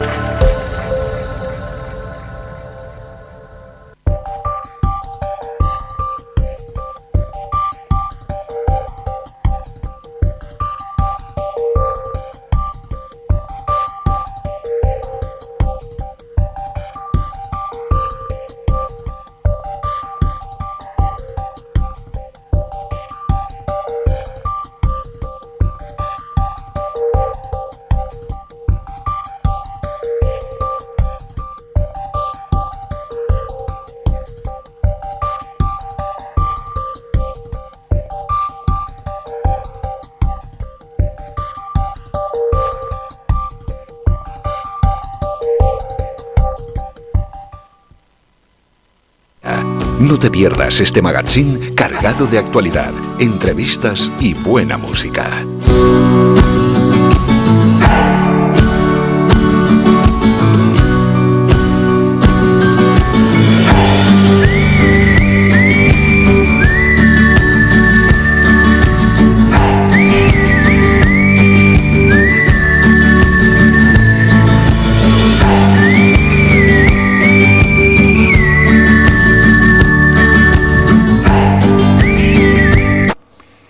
Ya en esta sección de Todo va sobre redes para hablar con un nuevo experto. En este caso la experta es Sonia Duro, a quien vamos a saludar. Sonia, buenos días.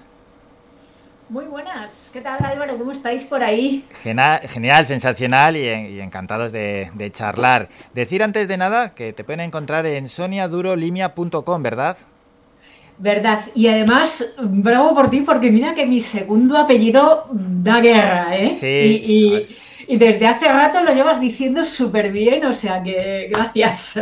Sí, porque ¿qué te suelen decir? ¿Lima en vez de Limia? Buah, Lima, sí. línea, de todo menos lo que es. Ya. Pero bueno. Y con lo importante que es, ¿no? A la hora de buscar nombres, a la hora de buscar personas, el ponerlo correctamente en los buscadores. Bueno, lo que pasa, esto es un tema de marca personal, que es algo importante para el tema de redes sociales. Y bueno, pues ahí, pues mi madre, pues yo siempre le he querido dar la misma importancia que a mi padre, ¿no? Eso de que normalmente usamos el primer apellido y yo, pues he querido usar siempre los dos porque me parece que son tan importantes y tan relevantes uno como otro en la vida de cualquier persona. Los dos me han influido muchísimo en mi forma de ser y era un homenaje para ambos. Eso es, y ya que en nuestro país utilizamos los dos, pues hombre, sí. hay que poner en valor... Poner en valor los dos apellidos. Porque tal cual. Ahora que hablamos de poner en valor, qué importante es poner en valor tantos y tantos aspectos a la hora de generar marca personal. Es que ese poner en valor, en realidad, estamos hablando de generar confianza. Y, jolín, yo además, fíjate, Álvaro, he sido comercial toda mi vida, porque con la edad que una tiene, pues tenemos un pasado offline, ¿no? Sí. Y, bueno, pues yo he estado como comercial, ya te digo, y, claro, al final te das cuenta de que realmente cuando tienes confianza con la persona que te va a comprar, porque tú no vendes, te compran, cuando tienes confianza con esa persona es cuando esa venta se genera, ¿no? Cuando ese contacto se genera. Y todo esto, al final, es puesta en valor y es puesta en emociones. O sea, estamos hablando absolutamente de las emociones más básicas de las personas. O sea, que sabes que al final, que sí, que hay una técnica detrás, es cierto, hay unos tips que nos ayudan, es cierto, pero el ser como realmente somos, el poder mostrar, y no solo a nivel de marca personal, también a nivel de empresarial, que las empresas también tienen carácter y tienen marca y tienen filosofía, ¿no? de ser. Eso es lo que de verdad nos lleva a los resultados y a la consecución de las metas que nos tenemos propuestas dentro del marketing digital. Claro, ahí está, ¿no? El marketing digital, plasmar que la empresa, lo que antes transmitíais, los comerciales, ¿no? Ahora hay que transmitirlo a través del marketing digital, que en cierta medida es algo más frío, pero que al cliente le tiene que llegar claro. Bueno, lo que pasa es que, con el... Lo has dicho bien, tenemos que llegarles. El tema es... caemos muchas veces en un marquismo... que todavía tenemos un residuo del marketing que se hacía antiguamente, ¿no? Que era ese marketing convencional en el que las marcas hablábamos de nosotros mismos, ¿no? Y absolutamente esto ha cambiado hace tiempo, que ha cambiado, y ahora mismo los consumidores, porque los que somos marca también tenemos el rol de consumidor. Cuando nos toca hacer compras, ¿no? Lo que pedimos a las marcas es estar de igual a igual, y lo que les pedimos es déjame que te conozca y transmíteme lo que realmente yo necesito saber, no lo que tú quieres que yo sepa, sino lo que a mí me ayuda.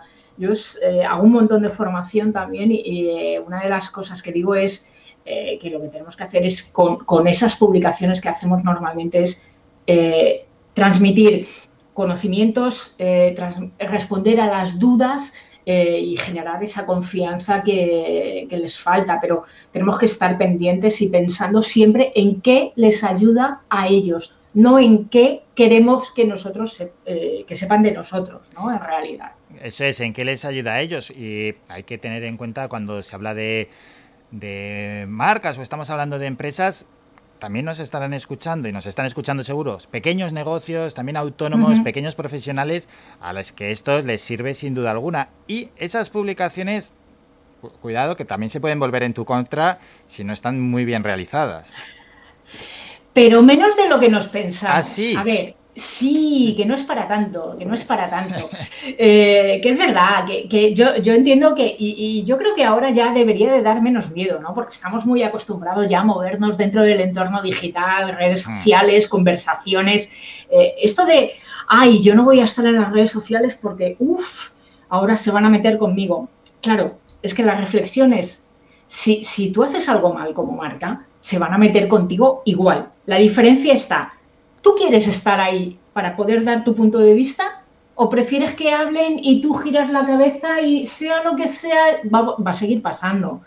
Quiero decir que estemos o no estemos en las redes sociales, se va a hablar de nuestra marca. Entonces, jolines, qué mejor que estar ahí, ¿no? Para poder gestionar todos esos comentarios negativos, ¿no? Estamos hablando de una posible crisis de reputación y yo siempre digo que lo mejor para evitar una crisis de reputación es que no se produzca, ¿no? Y para que no se produzca, gestiona, maneja, conversa, habla con esos usuarios que te están refiriendo, que te están nombrando, y si no estás ahí, pues no te vas a enterar. Eso es, y para estar ahí y manejarte bien y además controlar, ¿no? Todo este marketing digital, los contenidos, el que haya esa retroalimentación, hay que prestar y hay que gastar tiempo, ¿verdad? Mira, con el marketing de contenidos es un poco lo que decía antes, sí, ¿no? Se trata de satisfacer necesidades, responder dudas y anticiparnos, o sea, tenemos que tener en cuenta que ahora mismo la venta ha cambiado. Ya no es el sistema ese convencional que ya te digo, yo he estado toda mi vida en ventas y sé perfectamente cómo se hacía por los polígonos con el coche, o sea, sí, lo tengo controladísimo, lo conozco perfectamente, y ahora el tipo de vender, la forma de vender ha cambiado. Ahora de lo que estamos hablando en realidad es anticípate con esos contenidos a las dudas que un cliente normal te haría cuando te tiene delante, ¿no? Entonces, claro, por eso decía, no tenemos que hablar tanto de nosotros, sino de conocer primero a ese cliente ideal que tenemos, ¿no? Que en marketing le llamamos buyer persona, es un nombre horrible, pero le llamamos así. Es un spanglish total. Y claro, cuando te anticipas y empiezas a crear esos contenidos que a él le ayudan, y no estoy hablando, por ejemplo, que esto todavía hay bastante del buenos días, feliz lunes y que vaya bien la semana. ¿Qué estamos aportando ahí? Ya. Cero. Sí. Nada nuevo. Entonces, di algo de valor en ese lunes, ¿no? Y luego dices, y que tengas una feliz semana. Fantástico. Y en Twitter, feliz lunes, ¿no? Que es el hashtag feliz lunes, que es el hashtag de cada día. Pues sí, ponlo, pero aporta valor. O sea, habla con la persona, habla de tú, habla como si tuvieras enfrente a la persona, como si estuvieras una reunión tú a tú. O sea, ahí enfrente. O sea, no intentes hacer un discurso corporativo, no, sé humano, sé tú y habla de tú a tú, o sea, segunda persona del singular o de usted, como hacéis en Canarias, ¿no? Sí. O como hacen los latinos, de vos incluso, pero haz que la persona que te va a leer sienta que solo le estás hablando a ella, a nadie más. A nadie más. Ese es el gran truco, ¿eh? No es fácil, hay truquillos, ya te digo, por ahí, pero he dicho uno, ¿no? El de conversa. En segunda persona de singular, ¿no? O conjugado en tu hábito habitual de la forma de hablar, pero es esa, o sea, piensa y habla, escribe como si la tuvieras enfrente, ¿eh? Y lo que muchas veces decís, ¿no? Los que trabajáis en el marketing digital y aconsejáis y asesoráis, es aquello que uno tiene que ser uno mismo, que tiene que ser original y ser como es, porque no puedes estar, no fingiendo, ¿no? Pero no continuamente haciendo un papel. Claro. Fíjate, si hablamos de marca personal, Álvaro, estamos hablando de 7.500 millones de personas en el mundo. A ver. ¿Cómo nos diferenciamos para que nos reconozcan de toda esta muchedumbre? Claro. O sea, es que solamente hay una fórmula y es que seas tú mismo, porque entre esos 7.500 millones de personas que hay en el mundo, solo uno es como tú, que eres tú. Entonces, sé tú, sé auténtico. ¿Qué prefieres, comprar un bolso Louis Vuitton de copia o prefieres un Louis Vuitton original? Sé tú, sé original, porque cuando intentas copiar se nota y la gente prefiere el original, no la copia. Entonces, sé tú. Aunque rompas los cánones, los estereotipos de lo que se espera, sé tú, porque es lo que realmente apreciamos, es el valor, la autenticidad. Porque cuando eres tú, eres sincero, generas esa confianza que es básica para vender. Como no haya confianza, de verdad que no vamos a conseguir nada. Sí, esa confianza y que a tantos les ha resultado, bueno, hay muchos que no triunfan, casi siempre lo que se ve son los casos de triunfo, pero el generar esa confianza, el ser tan cercanos, ha generado unos casos de éxito tremendos, ¿eh? Ahí hay muchísimas personas muy, muy visibles. Sí, con una influencia enorme. Un ejemplo. Sí. Dime. No, que digo que con una influencia enorme, porque muchas veces vemos los seguidores que tienen determinadas personas concretas y los comparamos con, por ejemplo, ya que estamos en una radio, los comparamos con un medio de comunicación que tiene más repercusión determinadas personas, claro, pero mucha más que muchos medios de comunicación. Eso es una asignatura pendiente de las marcas, de los medios de comunicación y de las marcas en general. Y es que aún me quiero quedar en el corporativismo, ¿no? Porque no sé cómo se hace esto de humanizar la marca, ¿no? Claro, por eso las marcas personales generan bastante más confianza que las marcas corporativas. Mira, hay un ejemplo, perdón que voy a decir un nombre de marca personal, sin irme al marketing, que el marketing hay muchísimos, ¿no? Pero un ejemplo para que conozca todo el mundo, Risto Mejide. Sí. Risto es una persona que tiene una marca personal potentísima. Te puede caer bien o te puede caer fatal, pero que todo el mundo sabe cómo es Risto, vamos, lo tenemos clarísimo. ¿Por qué? Porque es él. O sea, es lo que hay. Sí, es que además muchos años que lo he ido trabajando. Una imagen, por ejemplo, de Risto, que no se le ve a él, un dibujo que ves un poquito su cara con las gafas, ya sabes que es él. Lo reconoces, sí. Claro, lo ha trabajado perfectamente. Entonces, por eso, o sea, se trata de que seamos capaces demostrar nuestro carácter de marca, seamos persona, seamos pyme, micropyme o seamos organización, que no seamos empresa tal cual, medio de comunicación, marca incluso, ¿no? Se trata de que tengamos un carácter de marca. Lo típico que se decía antes de misión, visión, valores, pues eso es lo que tendríamos que tener. Filosofía, qué es lo que esperamos del mundo, de la vida, de lo que buscamos con nuestras acciones corporativas, pero humanizando, siempre humanizando. Y eso es ser sincero, si es que no, de verdad que no tiene grandes trucos. Ya, es humanizar, ser sincero, ser tú mismo. Y luego me imagino, Sonia, que también evitar ir hacia los casos de éxito que ya están muy explotados. No sé, por eso se puede poner un caso de éxito. Todas esas influencers, pues, oye, si ya eso está copado, no intentes tú partir desde cero haciendo lo mismo, ¿no? Claro, es que el tema de los influencers es otro mundo, claro. Decimos, es que tiene 1.000 millones de seguidores, 300.000 seguidores en... en las redes sociales, ¿no? Y dices... ¿Y qué? O sea, y de esos 300.000 seguidores, ¿cuántos son comprados? ¿Cuántos son simplemente que quieres tenerlos ahí porque hacen bulto, ¿no? Sí. Aunque estén muertos, entre comillas, aunque estén inactivos, me refiero. No se trata tanto de mirar conceptos, métricas, números cuantitativos, sino cualitativos. En marketing digital hay un tema que llamamos engagement, sí, que es el más importante que podemos considerar, que son las interacciones que conseguimos a través de las publicaciones. Las interacciones son, pues, los likes que conseguimos, los comentarios, los compartidos, los retweets, las publicaciones guardadas. Este tipo de acciones son las que realmente sirven, porque además, Álvaro, sí, estamos hablando de personas, hay algoritmos detrás. Claro, esos algoritmos que a veces te arruinan, ¿eh? Es que siempre hay que tener en cuenta los dos tan importantes: gustar al algoritmo como gustar a la persona que te lee.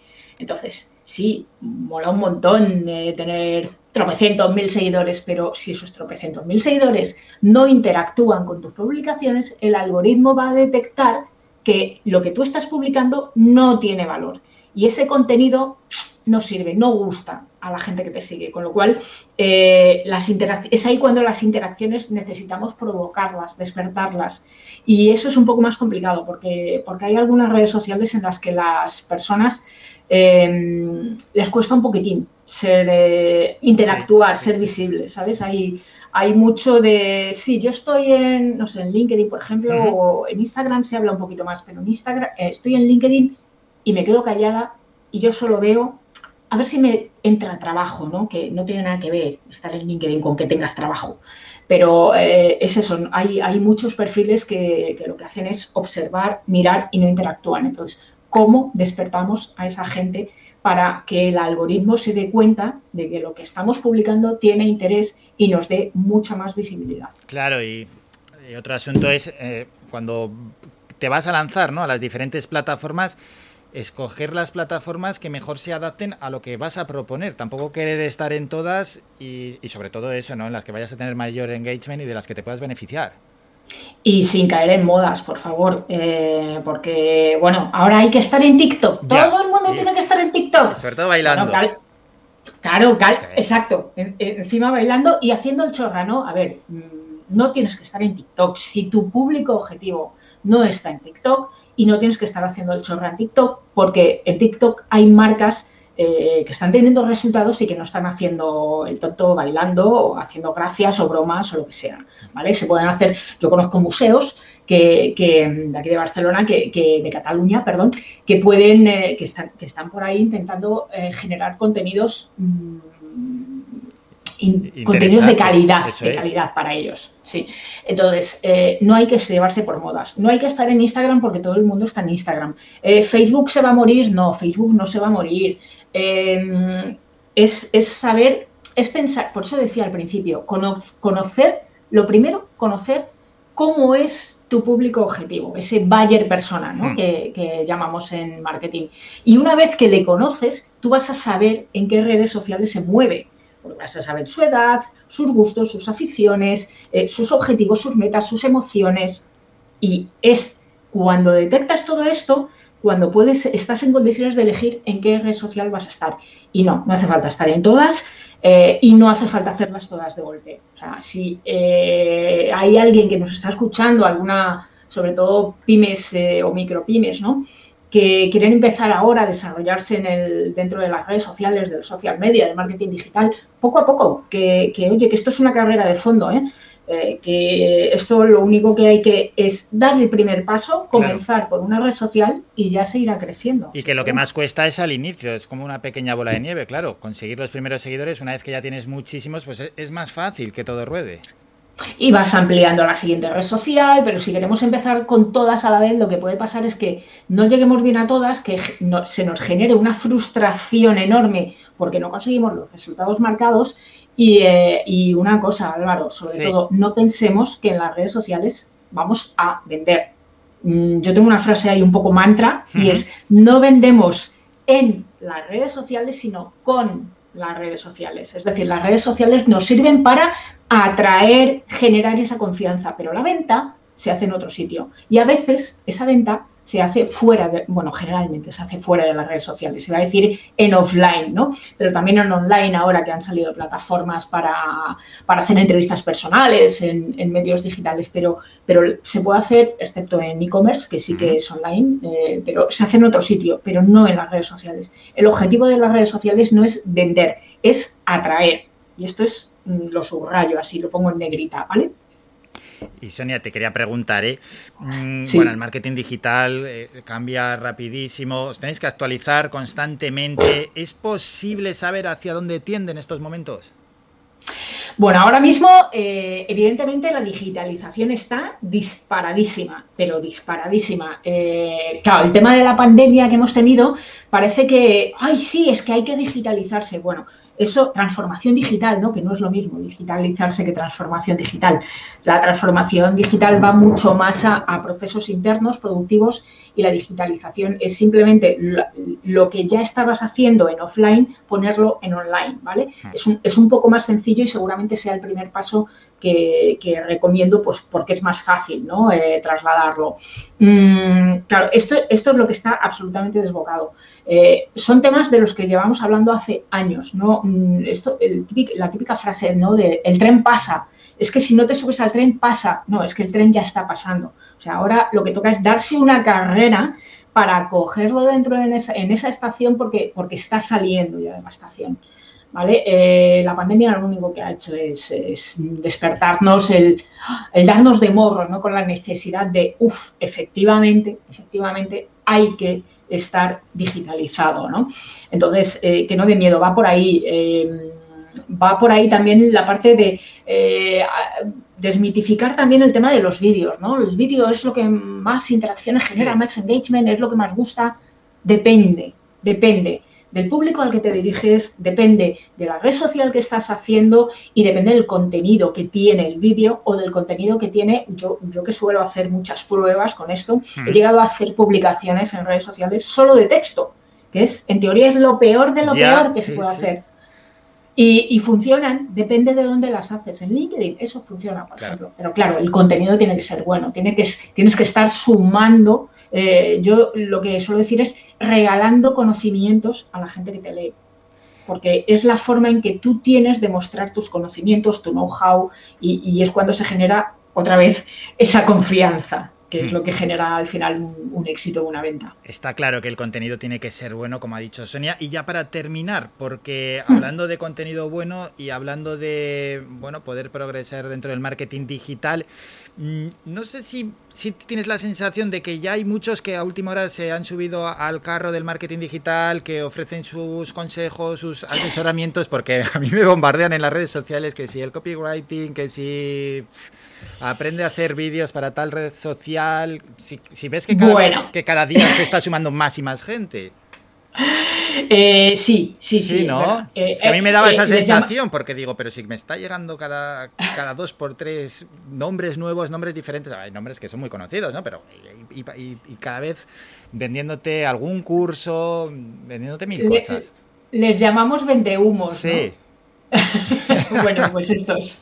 Total, los llamamos vendehumos, y además te puedo decir que los que llevamos unos años aquí formándonos y tal, pues tenemos hasta grupitos de WhatsApp y tal que nos comentamos, ¿no? Y decimos, mira, fulanito, ha vuelto a sacar esto, ¿no? Y hay algunos ejemplos, no voy a decir nombres porque esto sí que no procede, no. Pero hay nombres que sí que han salido incluso en prensa nacional, ¿no? De, cuidado con estas estafas, ¿no?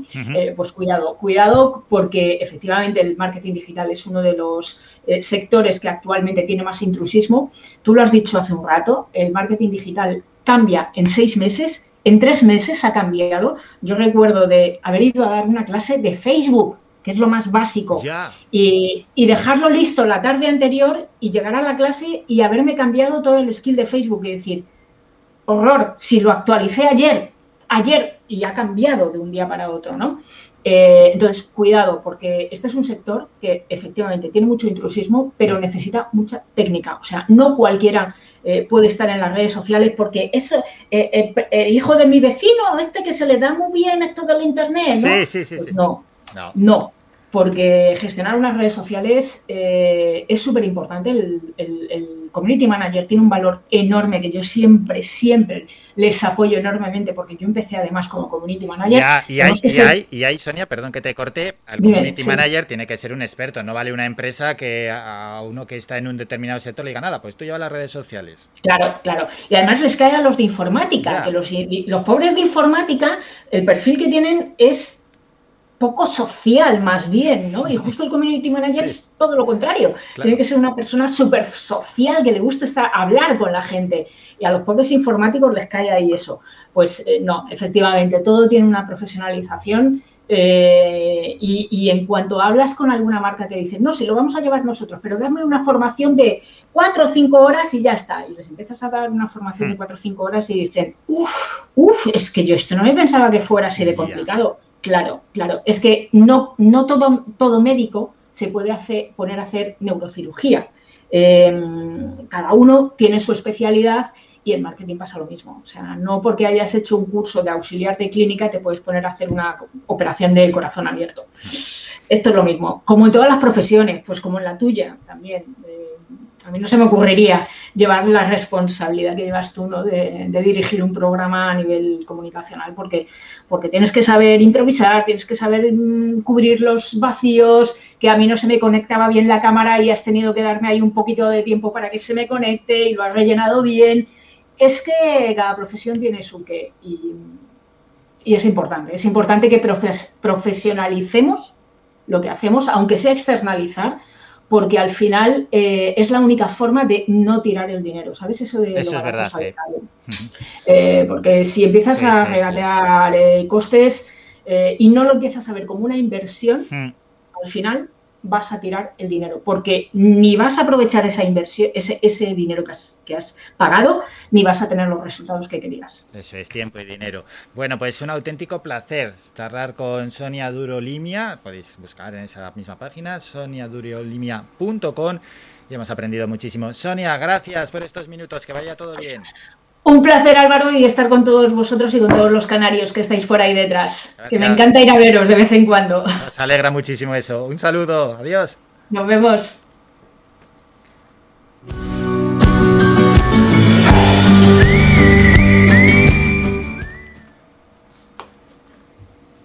Publi y despido, ¿vale?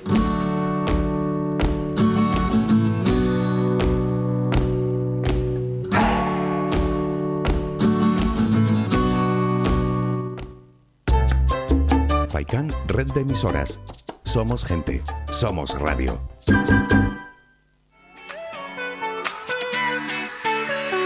Lo mejor del mar está en la pescadería de pescadores de Arguineguín. Abierto de martes a viernes de 8 a 3 de la tarde y los sábados de 8 a 4 de la tarde. Domingos y lunes cerrado por descanso del personal. Aparcamiento gratuito para todos nuestros clientes. Realizamos reparto a domicilio en Arguineguín y en el resto del municipio de Mogán los miércoles. Y los viernes en Maspalomas. Teléfono de contacto 649 61 15 22. Pescadería de pescadores de Arguineguín. Lo mejor del mar.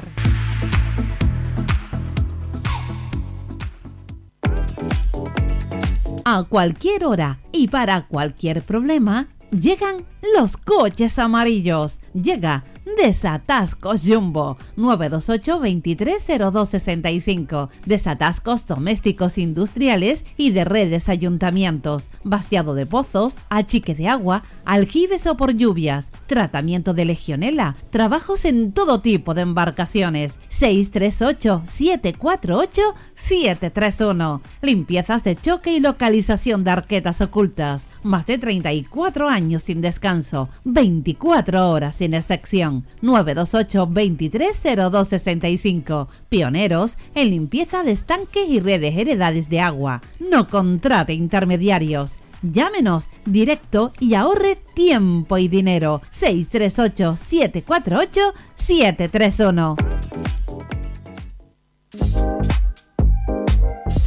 Viveros El Rosal, en Montaña Los Vélez Agüimes, dispone de plantas naturales para interior y exterior, además de una gran variedad en árboles. Puedes encontrar motivos decorativos traídos de todos los lugares del mundo para decorar tu casa, lugar de trabajo o jardín. Viveros El Rosal dispone de un equipo profesional y humano que te atenderá y aclarará todas tus dudas. Recuerda, en Montaña Los Vélez Agüimes, Viveros El Rosal, un placer para todos los sentidos.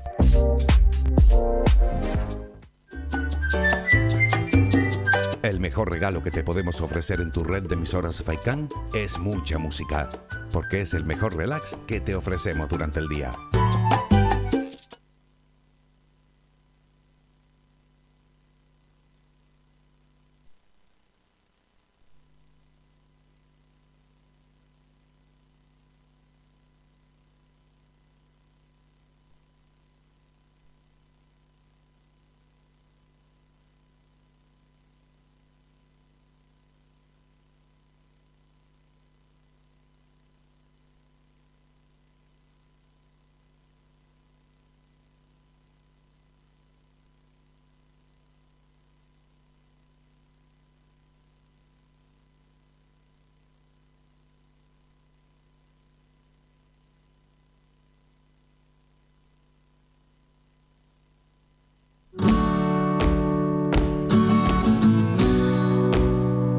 Tenemos que poner ya punto y final al programa. Nos vamos, nos despedimos y nos citamos para mañana martes a partir de las 8:30 de la mañana. De a la 1, hoy de la tarde, regresamos con el doctor José Luis Vázquez en ese espacio para las consultas de 1 a 1:20, lunes y jueves a partir de la 1, martes, miércoles y viernes desde las 12:30 del mediodía.